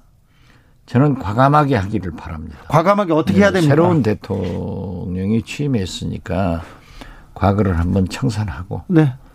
여러 사람들한테 그래서 기회를 주는 것이 좋다. 이재용 부회장, 이명박 전 대통령 다 할 것 같습니다. 해야 됩니다. 그리고 또 어디까지 저는 문재인 됩니까? 정부에서도 네. 이재용 부회장, 박근혜 대통령, 이명박 대통령 다 하자고 주장을 했습니다. 네. 네. 김경수 그런데 네. 우리 주진희 기자는 반대할 저는 거예요. 반대했죠. 예. 네, 저는 반대. 반대도 자유예요. 네. 그 저처럼 하자고 하는 것도 네. 제 의견이에요. 네, 저는 반대합니다. 네. 일단 어디까지 해야 됩니까? 김경수 전 지사도 해야 됩니까? 아, 김경수 지사도 하고 정경심 교수도 정경심 교수도 하고 저는 과감하게 하는 것이 가장 좋다. 이렇게 생각합니다. 그런데 이명박 전 대통령하고 이재용 부회장은 할 것 같습니다. 경제인도 대거 사면 할 것 같은데 나머지는 잘 모르겠습니다. 하셔야죠. 해야 됩니까? 네. 네. 알겠습니다. 저는 반대합니다. 원장님은 네 하라고 합니다. 자 권성 용서를 통해서 네. 국민 통합으로 가야 됩니다. 근데 그래야 그, 경제와 물가를 극복하고 국민의 협력을 얻을 수 있습니다. 김대중 대통령이 다 용서와 화해를 외치면서 전 노 노태우 전 대통령, 전두환 전 대통령 이렇게 어, 사면했는데 사과도 안 하고 반성도 안 하고 그냥 가버렸지 않느냐 그런 얘기도 있죠. 그분들이 역사적 평가와 국민적 평가가 얼마나 잔혹하게 내렸습니까? 예. 그분들이 사망했을 때 우리나라 언론이 우리 국민의 반응이 어땠습니까? 네. 또 그런 또 역사의 평가가 또 있군요. 그렇죠. 알겠습니다. 국민의힘은 권성동 원톱 체제인 것 같습니다. 그런데 또 좀 그 안에서 좀 어, 형제들끼리 좀좀 분란이 있나 봐요. 아니 정당의 권력 투쟁은 항상 있는 겁니다. 네. 아 그리고 지금 선거에 승리해가지고 대통령 취임하고 또 지방 선거에 저렇게 압승을 했는데 조용할 것 같아요? 서로 싸우는 거예요. 원래 그렇습니까? 원래 그렇죠. 네. 그 싸움이 더 치열하죠. 그러니까 콩가루 지방이죠. 그래요? 야당은 그렇게 싸우지만은 네. 집권 여당은 지금 현재 대통령을 도와서 국회를 정상화하고 경제 물가를 잡으려고 노력을 해야지 눈만 뜨면 박지원 잡으려고 하니까 잘 안 되는 거예요. 근데 그 노력이 좀 부족한 것 같습니다. 물가를 잡으려고 경제를 잡으려고 대통령을 위해서 뛰려고 이런 생각 안 하는 것 같아요. 아니 글쎄. 음. 그러니까 지금 현재 국민의힘도 지지도가 떨어지잖아요. 네. 네. 그리고 국민들이 이 저거 콩가루 집안이다. 네. 이렇게 알겠습니다. 생각하는 거 아니에요. 네. 물가 안 잡고 박지원 잡으려고 그래서 지금 국민의 힘이 저렇게 되고 있는 아, 거죠. 그렇죠. 알겠습니다. 명확합니다. 네. 자, 민주당은 어떻게 됩니까? 이재명 의원, 자, 17일 날 당대표 출마한다고 합니다. 당연히 출마하죠. 네. 지금 보세요. 또 이거 여론조사 얘기해가지고. 개요 불러야 되니까 어느 정도만, 네. 네. 지금 보면 말이죠. 네. 차기 대통령 후보로 이재명 의원이 38.5. 네. 오세훈 시장이 15.1. 한동훈 법무장관이 12.4가 나왔더라고요. 그리고 이재명 의원은 당원들 지지도 70%가 넘어요. 네. 국민이 원하고 당원들이 원하면은 지지한다고 하면은 당 대표 되는 것 아니에요. 네. 저는 된다고 봐요. 명분이 약하다. 계속 선거 때마다 다 나오냐 이런 얘기도 하는데요. 그러한 명분을 국민도 잘 알고 네. 당원도 잘 알면서도 이렇게 지지를 보낸다고 하면은 정치는 현실입니다. 네. 저는 97세대 4명도 또 우리 서른 의원이나 김민석 의원도 단일화해 가지고 한번 세게 붙어보고 네. 어? 이재명 의원이 당 대표가 되더라도 어떻게 민주당을 개혁하고 혁신할 것인가? 네. 총선 승리를 위해서 어떻게 공천을 할 것인가? 대선 승리를 위해서 우리는 어떻게 할 것인가? 어? 윤석열 정부하고는 어떻게 겨루어 나갈 것인가? 이런 것들의 정책을 비전을 제시하는 그런 전당대회가 됐으면 좋겠어요. 네. 그리고 지금 보세요. 1강 1강이죠. 욕약이라고 그러잖아요. 네네. 약육 광식. 어? 약한 사람이 여섯 명이 붙으면 합치면은 네. 한 사람 잡을 수 있어요? 아, 약육강식이 예. 있는데. 아, 네. 약육강식이 여기서 또 이렇게 통하네요? 어, 그러니까 선거는 해봐야 돼요. 알겠습니다. 네. 이거 그 이변을 만들어내거나 그런 또 흥행 요소를 만들어내는 게 또 아, 그렇죠. 민주당이 필요하죠. 아주 네. 뜨죠, 민주당이. 네. 아랜서치가 뉴스핌 의뢰로 지난 9일에서 10일 전국 만 18세 이상 남녀 1,045명 대상으로 조사했습니다. 38.5% 차기 지도자로 이재명 의원을 뽑았습니다. 자세한 내용은 중앙선거 여론조사 심의위원회 홈페이지를 참조하시면 됩니다. 제가 그 여론조사 얘기하면은 네. 그렇게 또 네, 설명을 네, 해야 되니까 시간은 가고 네. 그러니까 제 출연료는 더 많아지네요. 네, 그런 아, 그런 건 아니고 제 속이 탑니다. 자, 김대중 대통령이 예. 처음에는 국민 그 국가적 어려움을 하나씩 두씩 풀어갔습니다. 국민들한테 호소하고 눈물도 보이기도 하고 그때는 대통령을 따라서 이 IMF 경제 위기를 넘었습니다. 네. 넘었습니다. 그때는 국민들이 전폭적으로 지지해줬고 또 대통령이 어렵지만 나를 믿고 따라주면 내가 IMF 졸업하겠다고 했는데 약속 지키셨어요. 네, 그렇죠. 그때는 괜찮았는데 나중에 정권 말기에 이제 지지율이 떨어졌습니다. 그렇죠. 아들 문제도 있었고요. 네. 뭐 그리고 언론에 집중 포화가 있었습니다. 북한도 안 도와줬고요. 그런데 그때 지지율이 떨어졌을 때 지지율을 이렇게 좀 어, 헤쳐나와서 그 정권 연장에도 성공했지 않습니까? 그렇죠. 어떻게 벗어났습니까? 그 늪에서. 지금 윤석열 대통령께서 나는 대선 때도 지지율에 연연하지 않았고 지금도 연연하지 않는다. 연연하지 않고 국민만 보고 간다. 예. 대통령이 국민만 보고 가야지 그럼 뭐 타인을 보고 가나요? 그렇죠. 그건 선거 때는 1등 했으니까 그렇겠죠. 예. 지금은 이게 굉장히 위기입니다. 네. 이것은 집권 말에 나오는 얘기예요. 예, 현상이에요. 그렇죠. 물론 김대중 대통령도 역대 대통령들도 집권 말에 얼마나 많은 고초를 겪었습니까? 예. 대통령은 24시간 365일 나라와 국민을 생각해서 일한단 말이에요. 네.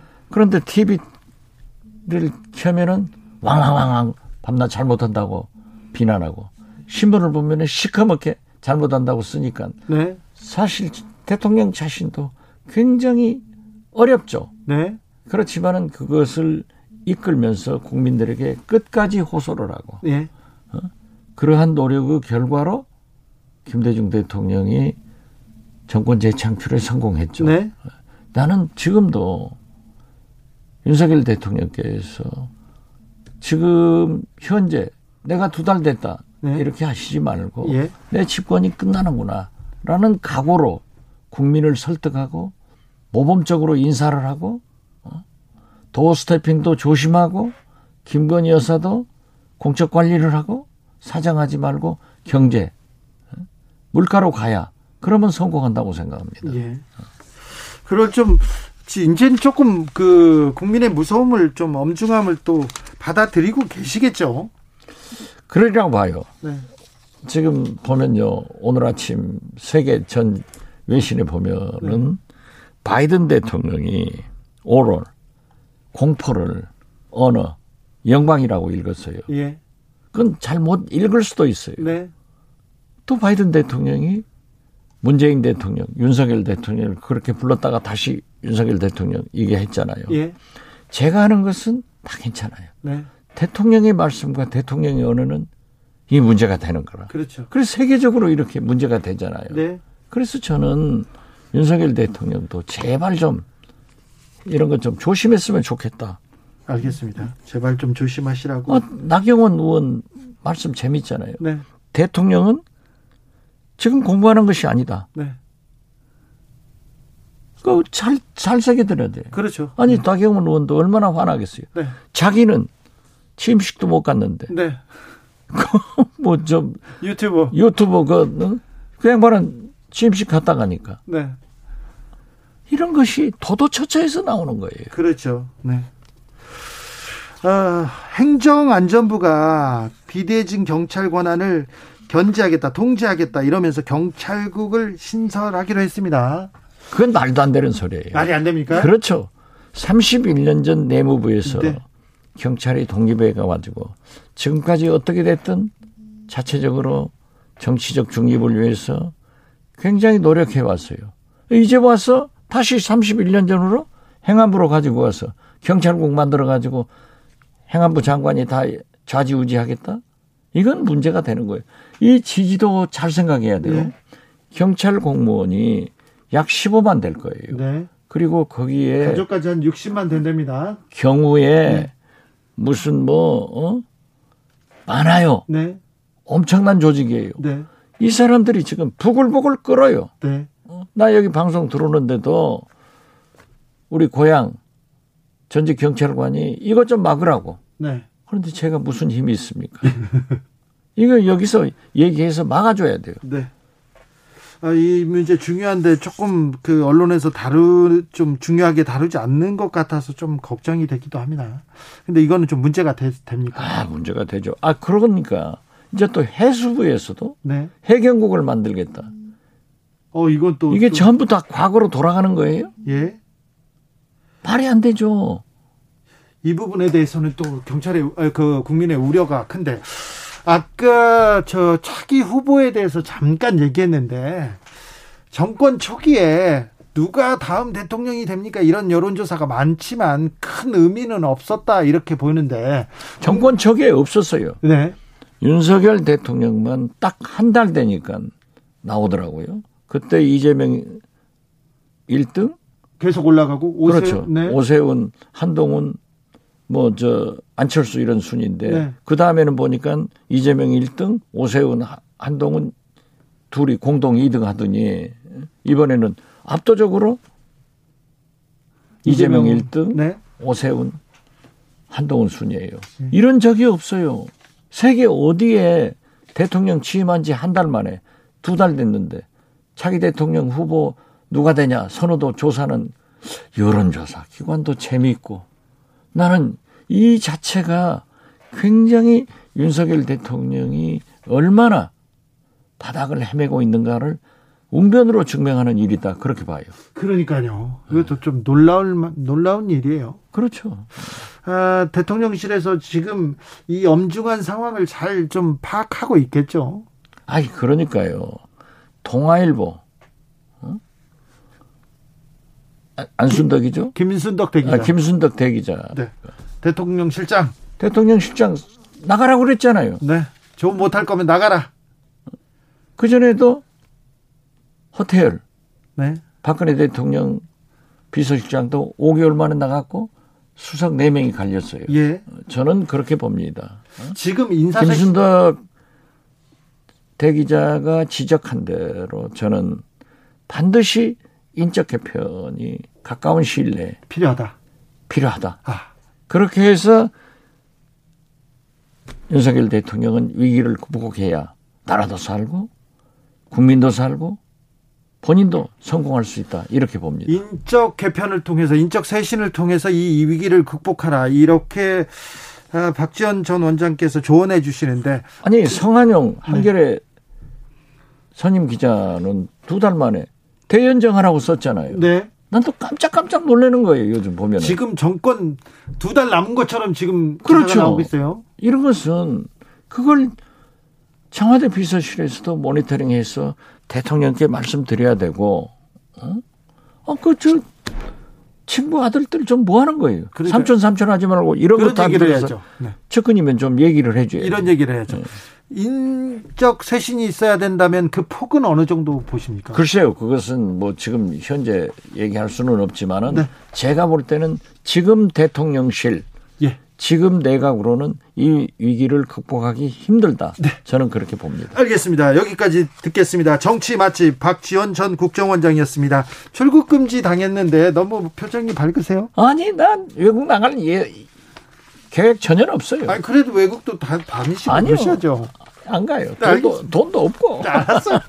얼른 가세요. 예, 감사합니다. 정치 피로. 사건 사고로 인한 피로, 고달픈 일상에서 오는 피로. 오늘 시사하셨습니까? 경험해 보세요. 들은 날과 안 들은 날의 차이. 여러분의 피로를 날려줄 저녁 한 끼 시사. 추진우 라이브.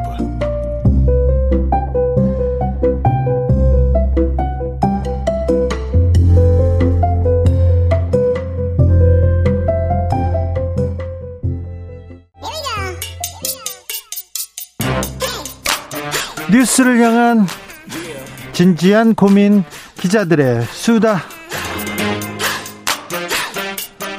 라이브 기자실을 찾은 오늘의 기자는 미디어 오늘 정철웅 기자입니다. 어서 오세요. 안녕하세요. 오늘은 어떤 이야기 가볼까요? 어, 요새 이제 뉴스 읽는 분들이 네.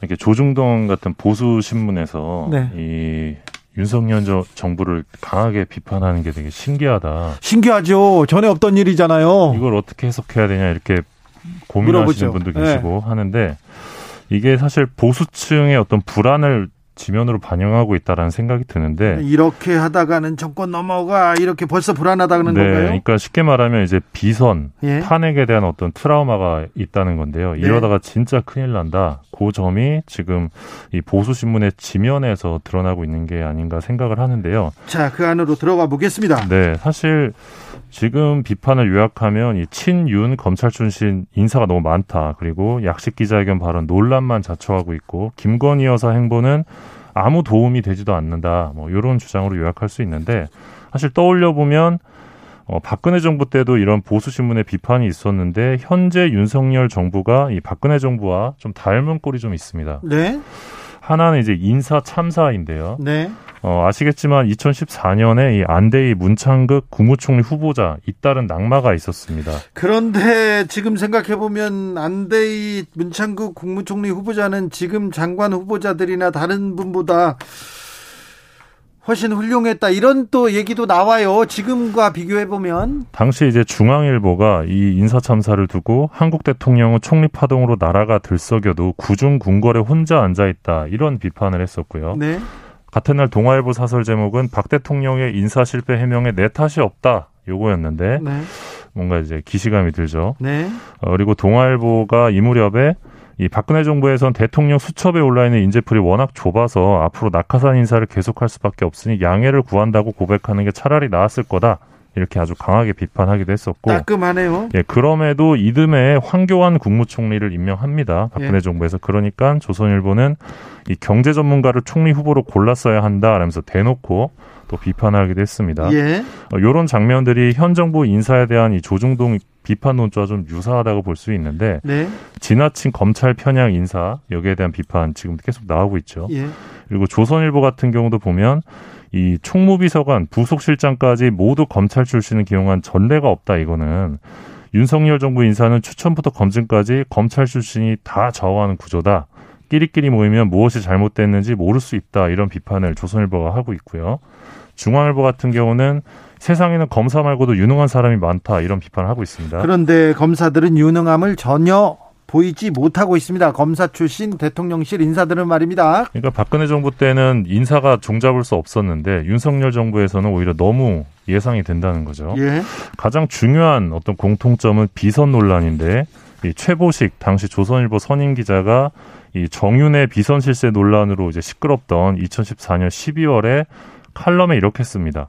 이 청와대에는 황관들이 설쳐되고 국무위원은 모두 받아 적는 데만 급급하다 여기는 게 이 세상의 민심이다. 검찰 수사에서 찌라시로 결론이 나도 국민 불신은 해소되지 않는다. 정말 중요한 것은 국민이 어떻게 믿느냐다. 이렇게 직언을 했는데 그 환관들 얘기하고 국무위원들 받아 적는 데만 급급하다. 그때는 그래서 정치권에 적자 생존 이런 말이 또 많았어요. 직원하면 죽고 적기만 하면 산다 이런 이런 얘기가 그 당시에는 좀 있었습니다. 그러니까 결국 어떻게 보면 경고 신호를 보냈던 건데 이거를 제대로 예. 예, 받아들이지 못해서 국정농단까지 이어졌다는 지적도 할 수 있겠죠. 예. 그래서 지금 최근 측면을 보면 이제 중앙일보가 최근에 이런 주장을 합니다. 검사 시절 최순실 국정농단 수사를 지휘하며 비선 시비가 이 정권의 치명적인 암덩어리임을 절감했을 윤 대통령이 왜 부인을 둘러싼 논란에 감싸기로 일관하며 비선 시비를 자초하고 있는지 알 수 없다 이렇게 강하게 비판하고 있는 상황입니다. 보수 언론에서도 이해가 안 된다 이렇게 얘기합니다. 예 그리고 아까 이제 국정원장 전 국정원장께서 말씀하셨지만 김순덕 동아일보 대기자도 이 나토 방문에 이제 대통령 인사비서관 부인이 동행한 사실이 있지 않았습니까? 네. 최근에 이 부분에 대해서 대통령실에서 자원봉사였다는 식의 해명을 하자 이 김순덕 대기자가 그런 식이면 박 전 대통령 때 박근혜 때 비선 실세 최서원도 오랜 인연으로 자원봉사한 거다. 네. 뭐 이렇게 주장을 하기도 했습니다. 네. 그러면서 어 2024년까지 여소야대 국회인데 최악의 경우 대통령 탄핵을 시도할 수 있다. 이렇게 우려를 합니다. 매우 지금 보수 진영에서 우려가 심각하군요. 예, 결국 이제 김대중 조선일보 주필까지 나서서 이분 아직도 활동하면서 또 나섰어요? 네, 아직도 주필이신데 이분이 1990년대 초반부터 조선일보 주필인데 지금 30년 넘게 주필입니다. 참 이분 오래 가시네요. 네, 저도 이렇게 길게 가고 싶은데 그래요? 가늘고 길게 오래 가야죠. 네, 네, 그건 몰랐네. 또 네, 네. 네. 길게 가세요. 네, 윤 대통령은 더 이상 대통령을 즐길 시간도 취해 있을 여유도 없다 이렇게 김대중 주필이 네, 충고를 하기도 했습니다. 네. 그래서 지금 박근혜, 윤석열 이 두 대통령의 차이 얼마나 보수 신문의 지적을 수용할 수 있느냐에 좀 달린 것 같기도 합니다. 그래서 최근 윤석열 정부 비판 기사들을 보면 탄핵을 언급하는 댓글을 이제 쉽게 볼 수 있는데요. 어, 설령 탄핵이 되지 않더라도 지금 정부 모습이면 5년 내내 아무것도 할 수 없다 이런 불안이 어, 현재 보수 진영을 엄습했다라고 평가할 수 있을 것 같습니다. 이런 상황이면 내후년에 있는 총선에서 참패할 거고 그 다음에는 미래가 보이지 않는다 이런 얘기가 계속 나옵니다. 보수 언론에서 말입니다. 다음으로 만나볼 이야기는요. 네, 지금 권성동 국민의힘 원내대표 발언이 계속 언론계에선 뜨거운 감자. 언론계에선 가장 뜨거운 화제가 권성동입니다. 네, KBS, MBC가 이 민주노총 산하 언론노조에 의해 좌지우지 되는 곳이라고 말을 했는데. 예. 어, 제가 어제 언론노조 위원장을 만났습니다. 네? 그래서 아, 권성동 원내대표 이렇게 말씀하시던데 어떻게 생각하세요? 라고 여쭤보니까 아, 정말 한번 좌지우지 해보고 싶다. 그런 말씀하셨습니다. 누가 누군지도 잘 몰라요. 네. 그리고 아. 기자들이 언론노조나 언론노조 그리고 그 회사 노조에 대해서 관심을 두거나 영향을 받는다 이런 사람들은 거의 없을 텐데요. 없죠. 네, 네, 맞습니다. 단언컨대 없을 거요. 네, 그러니까 이 부분 관련해서 언론 노조 쪽에서 이런 비판을 했는데, 네.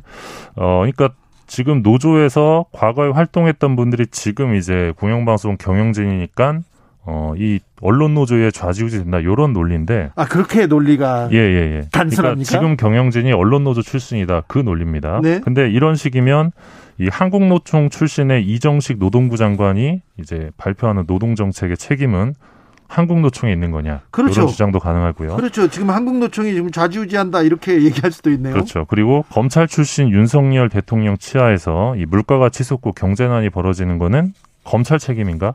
아, 이런 네. 주장도 가능한 거죠. 그러네요. 그러니까 이런 지금 여당의 인식이 허무맹랑하다. 이게 언론 노조의 입장이고요. 그리고 이제 권성동 원내대표가 우리는 방송을 장악할 생각도 없고 능력도 없다라고 했는데 사실 이거는 이명박 박근혜 정부 시절에 이제 해고도 많이 됐고 징계도 많이 받았는데 이 언론 탄압에 맞서 싸웠던 언론인들을 사실 모욕하는 발언에 가깝다고 볼 수 있습니다. 예.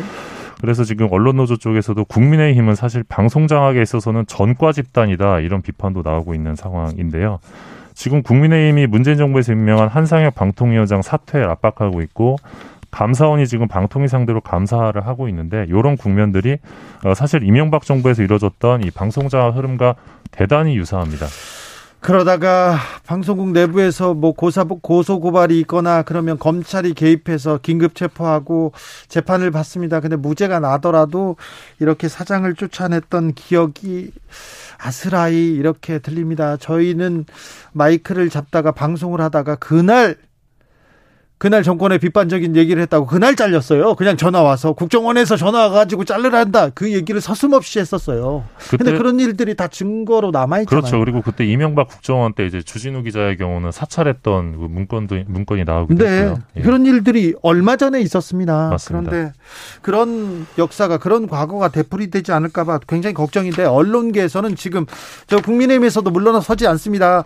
간사 박 박성준 의원이 지금 간사로 나와서 한마디 보탰고요. 권성동 의원 계속 말을 이어가고 있어서 가방이 그리고 언론을 두고 어, 다시 한번 음, 빅뱅이 일어나는 거 아닌가 이렇게 우려하는 시각 크다는 것도 네 저희가 잘 살펴보다가 전해드리겠습니다. 다음 이야기는요? 네, 어, 부산에 있는 민영 방송 KNN이 라고 있는데요. KNN이란 민영 네, 방송사가 예, 여기서 유튜브 댓글을 조작하다가 이 방송통신심의위원회로부터 법정 제재를 받았습니다. 잠시만요. 댓글을 조작한다고요? 예, 이 4월 7일 날 방송됐던 이 시민 대토론회라는 프로그램인데 진행자가 이제 유튜브 채널 댓글 반응이라면서 시민들의 의견을 소개합니다. 그런데 실제 채팅창에서 확인할 수 없는 내용이 실시간 작성된 것처럼 시청자들에게 보여졌는데 당시 소개한 댓글 하나만 보면 부산 엑스포 국가의 명운을 걸고 유치하겠다는 윤 당선인의 공약을 믿습니다. 이런 댓글이 있었습니다. 근데 네. 이게 시청자가 올린 게 아니라 제작진이 미리 만들어둔 댓글이었습니다. 네. 이 부분에 대해서 KNN 쪽에서는 이 생방송 경험이 전무한 PD들이 이렇게 해야 안전하게 방송을 할 수 있다고 생각했다 해명했는데 전혀 납득이 안 되는 해명이죠. 이거는 댓글을 미리 만들어 놓고 시청자 의견이라고 밝힌 거기 때문에 여론 조작에 해당할 수 있습니다. 네. 좀 왜 이런 일을 했을까 이런 생각. 그러니까 하필이면 또 뭐 윤석열 공약을 믿는다 이런 댓글을 그러니까요. 또 조작을 해가지고. 네. 왜 그랬을까요? 네, 네. 좀, 좀 웃긴 일들이 벌어지고 있습니다. 네. 네. 여기까지 할까요? 네. 네. 가늘고 길게 오래 가세요? 네. 김대중 조선일보 주필 그렇게 오래 했습니까? 네, 정말 오래 하셨습니다. 조선일보 주필 김대중, 네 아직도 글을 쓰고 있는데 그분의 글이 뭐 조선일보의 격이기도 하죠. 요즘도 여러분. 그 원고지에 직접 쓰신다고 하더라고요. 네, 그 여러분도 네. 한번 뭐 그 글을 보고 판단하시면 네. 됩니다. 기자들의 수다 미디어 오늘 정철운 기자 함께했습니다. 감사합니다. 고맙습니다. 교통정보센터 다녀오겠습니다. 이승미 씨.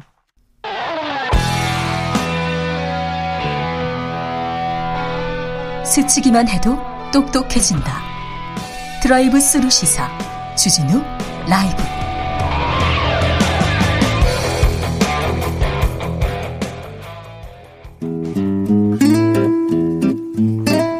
현실의 불이 꺼지고 영화의 막이 오릅니다. 영화보다 더 영화 같은 현실 시작합니다. 라이너의 시사회.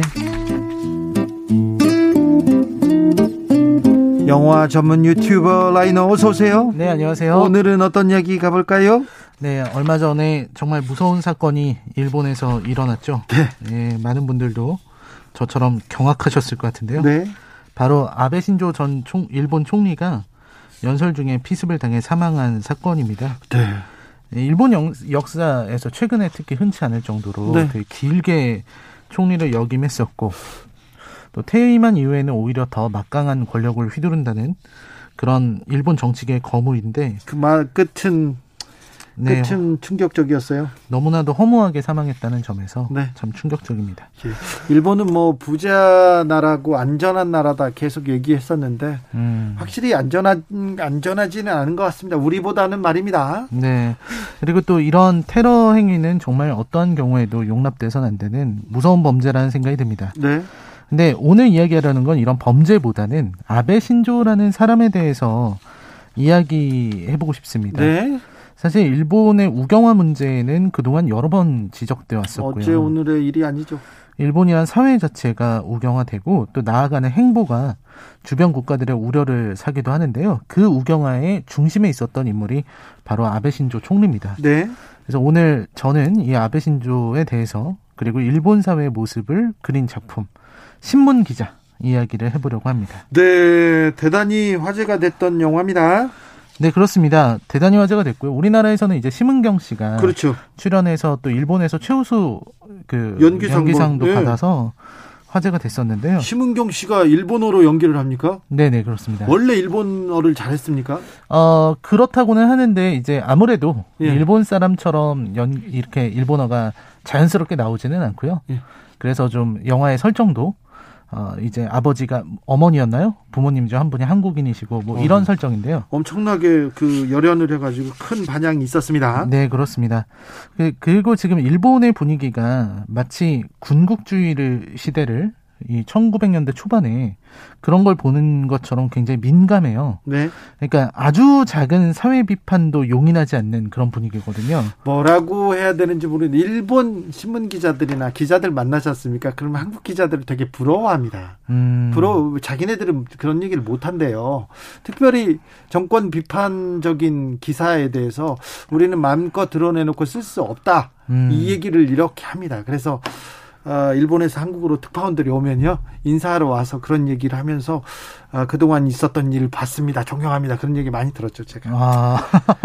갑자기 갑자기 제가 잘 안 했는데 아 그런 줄 몰라요. 외국에서는 네. 좀 그렇습니다. 아무 대단하십니다. 네. 아무튼 그 문학에도 마찬가지입니다. 이 신문 네. 기자라는 영화는 아베 이름조차 안 나와요. 그래요?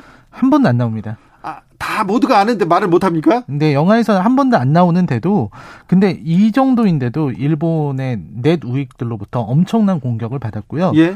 지상파에서 단 한 차례도 홍보를 못 했습니다. 아, 그래요? 이게 뭐, 뭐 광고라든지 이런 게 한 번도 못 나갔어요.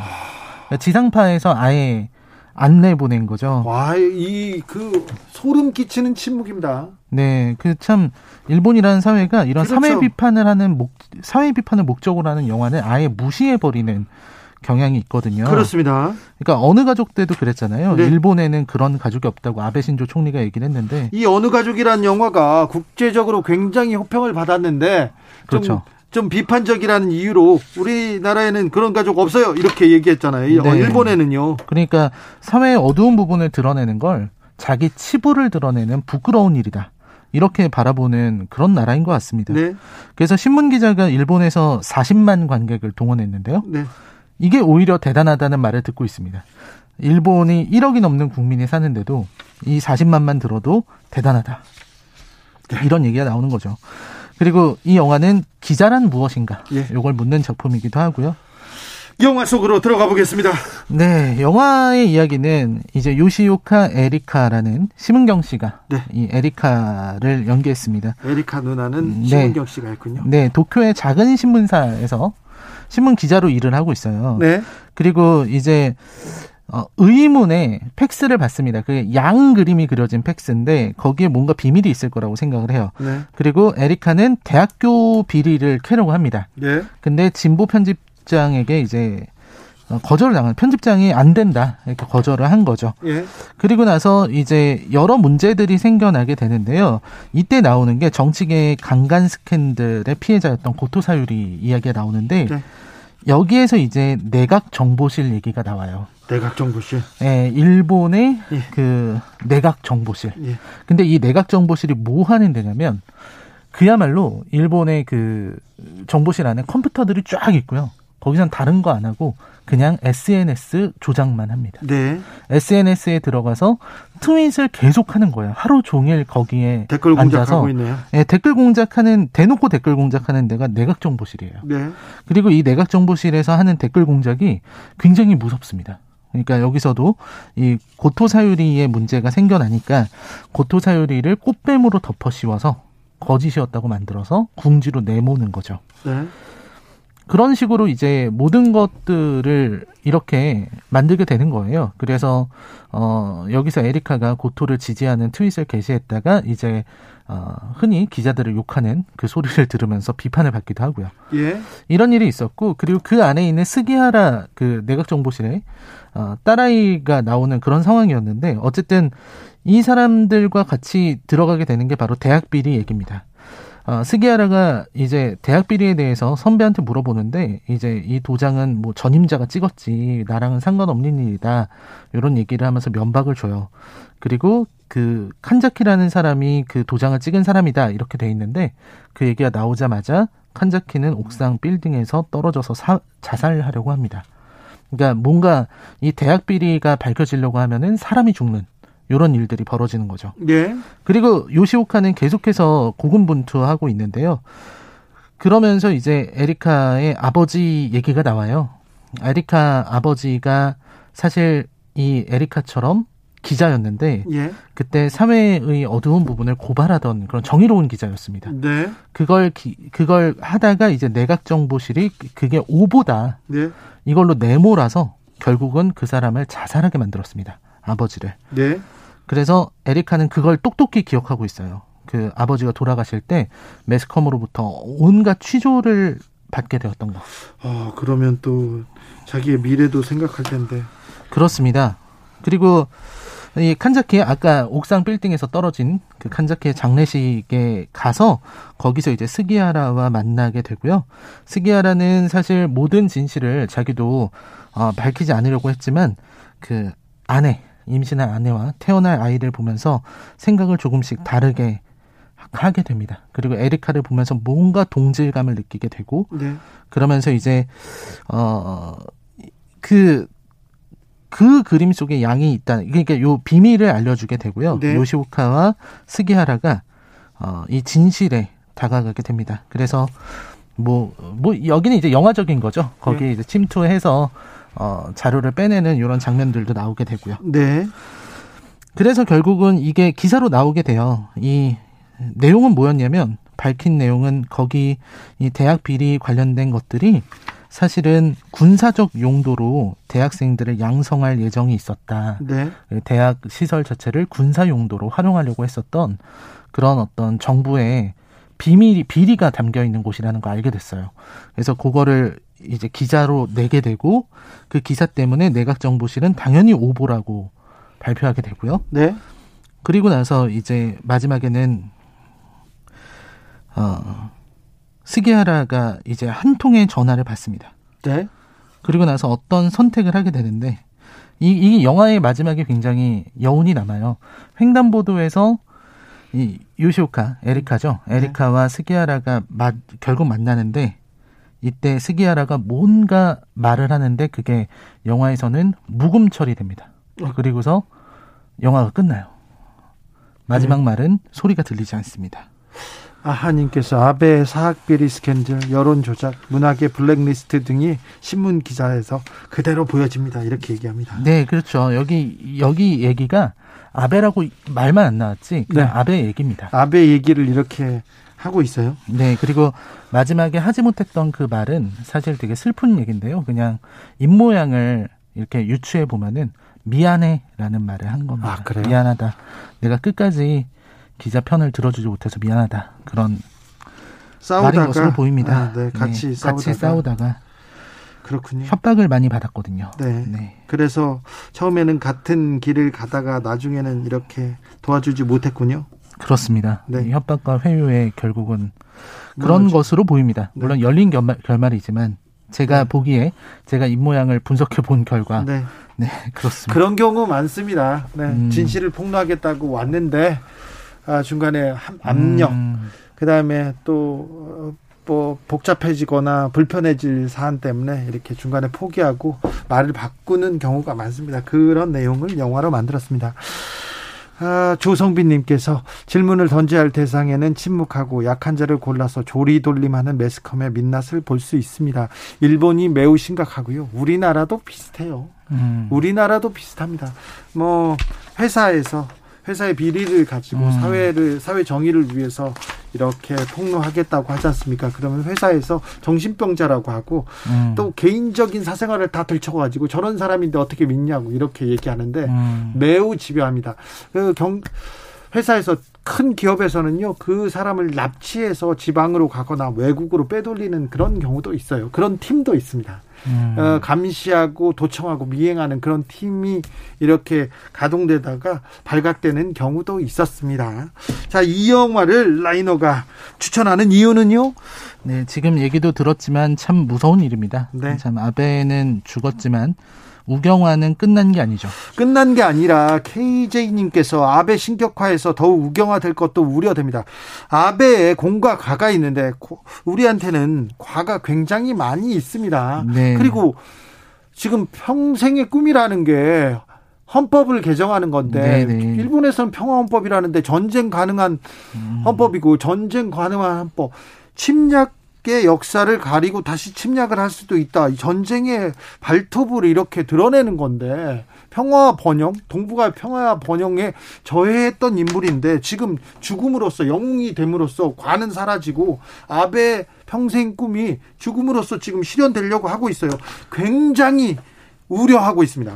그렇습니다. 말씀하신 것처럼 아베의 꿈, 평화헌법 수정 그걸 이어받는 정치적 후계자들이 네. 지금 줄을 서 있을지도 모르겠다는 무서운 생각이 듭니다. 다 개헌 참석 찬성한다고 지금 당선된 참여원들이 목소리를 높이고 있어요.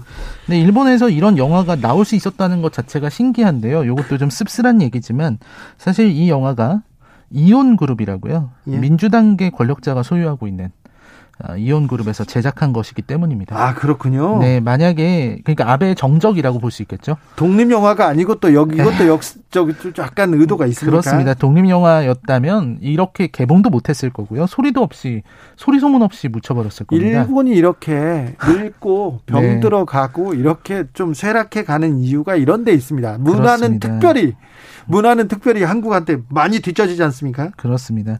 근데 이건 또 남의 일만도 아닌 게요. 주진우 기자님 이 더 저보다 더 잘 아시겠지만 우리나라도 문학의 블랙리스트가 있었거든요. 이런 어떤 블랙리스트를 만드는 게 이런 일본의 문제만은 아니고 어, 몇년 전까지 있었어요. 그렇습니다. 네. 우리나라도 이런 블랙리스트를 만들고 또 저는 영화계밖에 모르지만 네. 이 영화인들에게 일거리를 잘라내는 그런 무서운 일들도 있었습니다. 영화를 못 만들게 하고 영화제를 망가뜨리고 그리고 영화인들 밥줄을 끊는 일들이 많이 있었어요. 네. 이런 걸 볼 때마다 느끼는 게 정말 표현의 자유인데요. 표현의 자유는 소중한데 정말 얼마 전까지는 그랬어요. 어, 제가 주기자라고요. 주기자라는 책을 썼는데 영화사에서 판권을 사가지고 와서 영화 하려고 했어요. 그런데 네네. 주기자를 싫어해가지고 전 정권에서 주기자를 조기자로 바꾸거나 음. 소기자로 이름을 바꾸면 영화를 제작하는데 펀딩을 해주겠다는 그런 투자사가 있어가지고 아니 주기자를 소기자로 바꾸면 어떻게 하냐 조기자가 뭐냐 이렇게 해가지고 영화가 무산됐던 그런 아, 경험도 있습니다. 네. 네. 안타까운 일인데요. 네. 아무튼 영화는 자유롭지 않으면 만들 수가 없습니다. 네. 그래서 언론과 영화가 약간은 닮아 있는 것 같습니다. 네.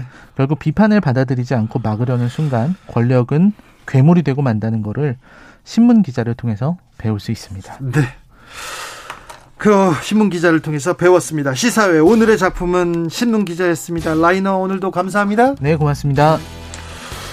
김태현님께서 주 기자님 죄송한데 끝곡으로 정재욱 시즌 인 더 선 들을 수 있을까요? 여기는 순수 음악 방송이 아니지만 뭐 청취자가 하자면 합니다. 시즌 In the sun 흐르고 있습니다. 저희는 여기서 인사드리겠습니다. 돌발 퀴즈 정답은 켄타우로스. 아유 이름도 무서워요. 켄타우로스. 그러니까 조심하셔야 된다. 코로나 조심하시고요. 아, 행복한 주말 되시길 바랍니다. 저는 내일 오후 5시 5분 주진우 라이브 스페셜로 돌아옵니다. 지금까지 주진우였습니다.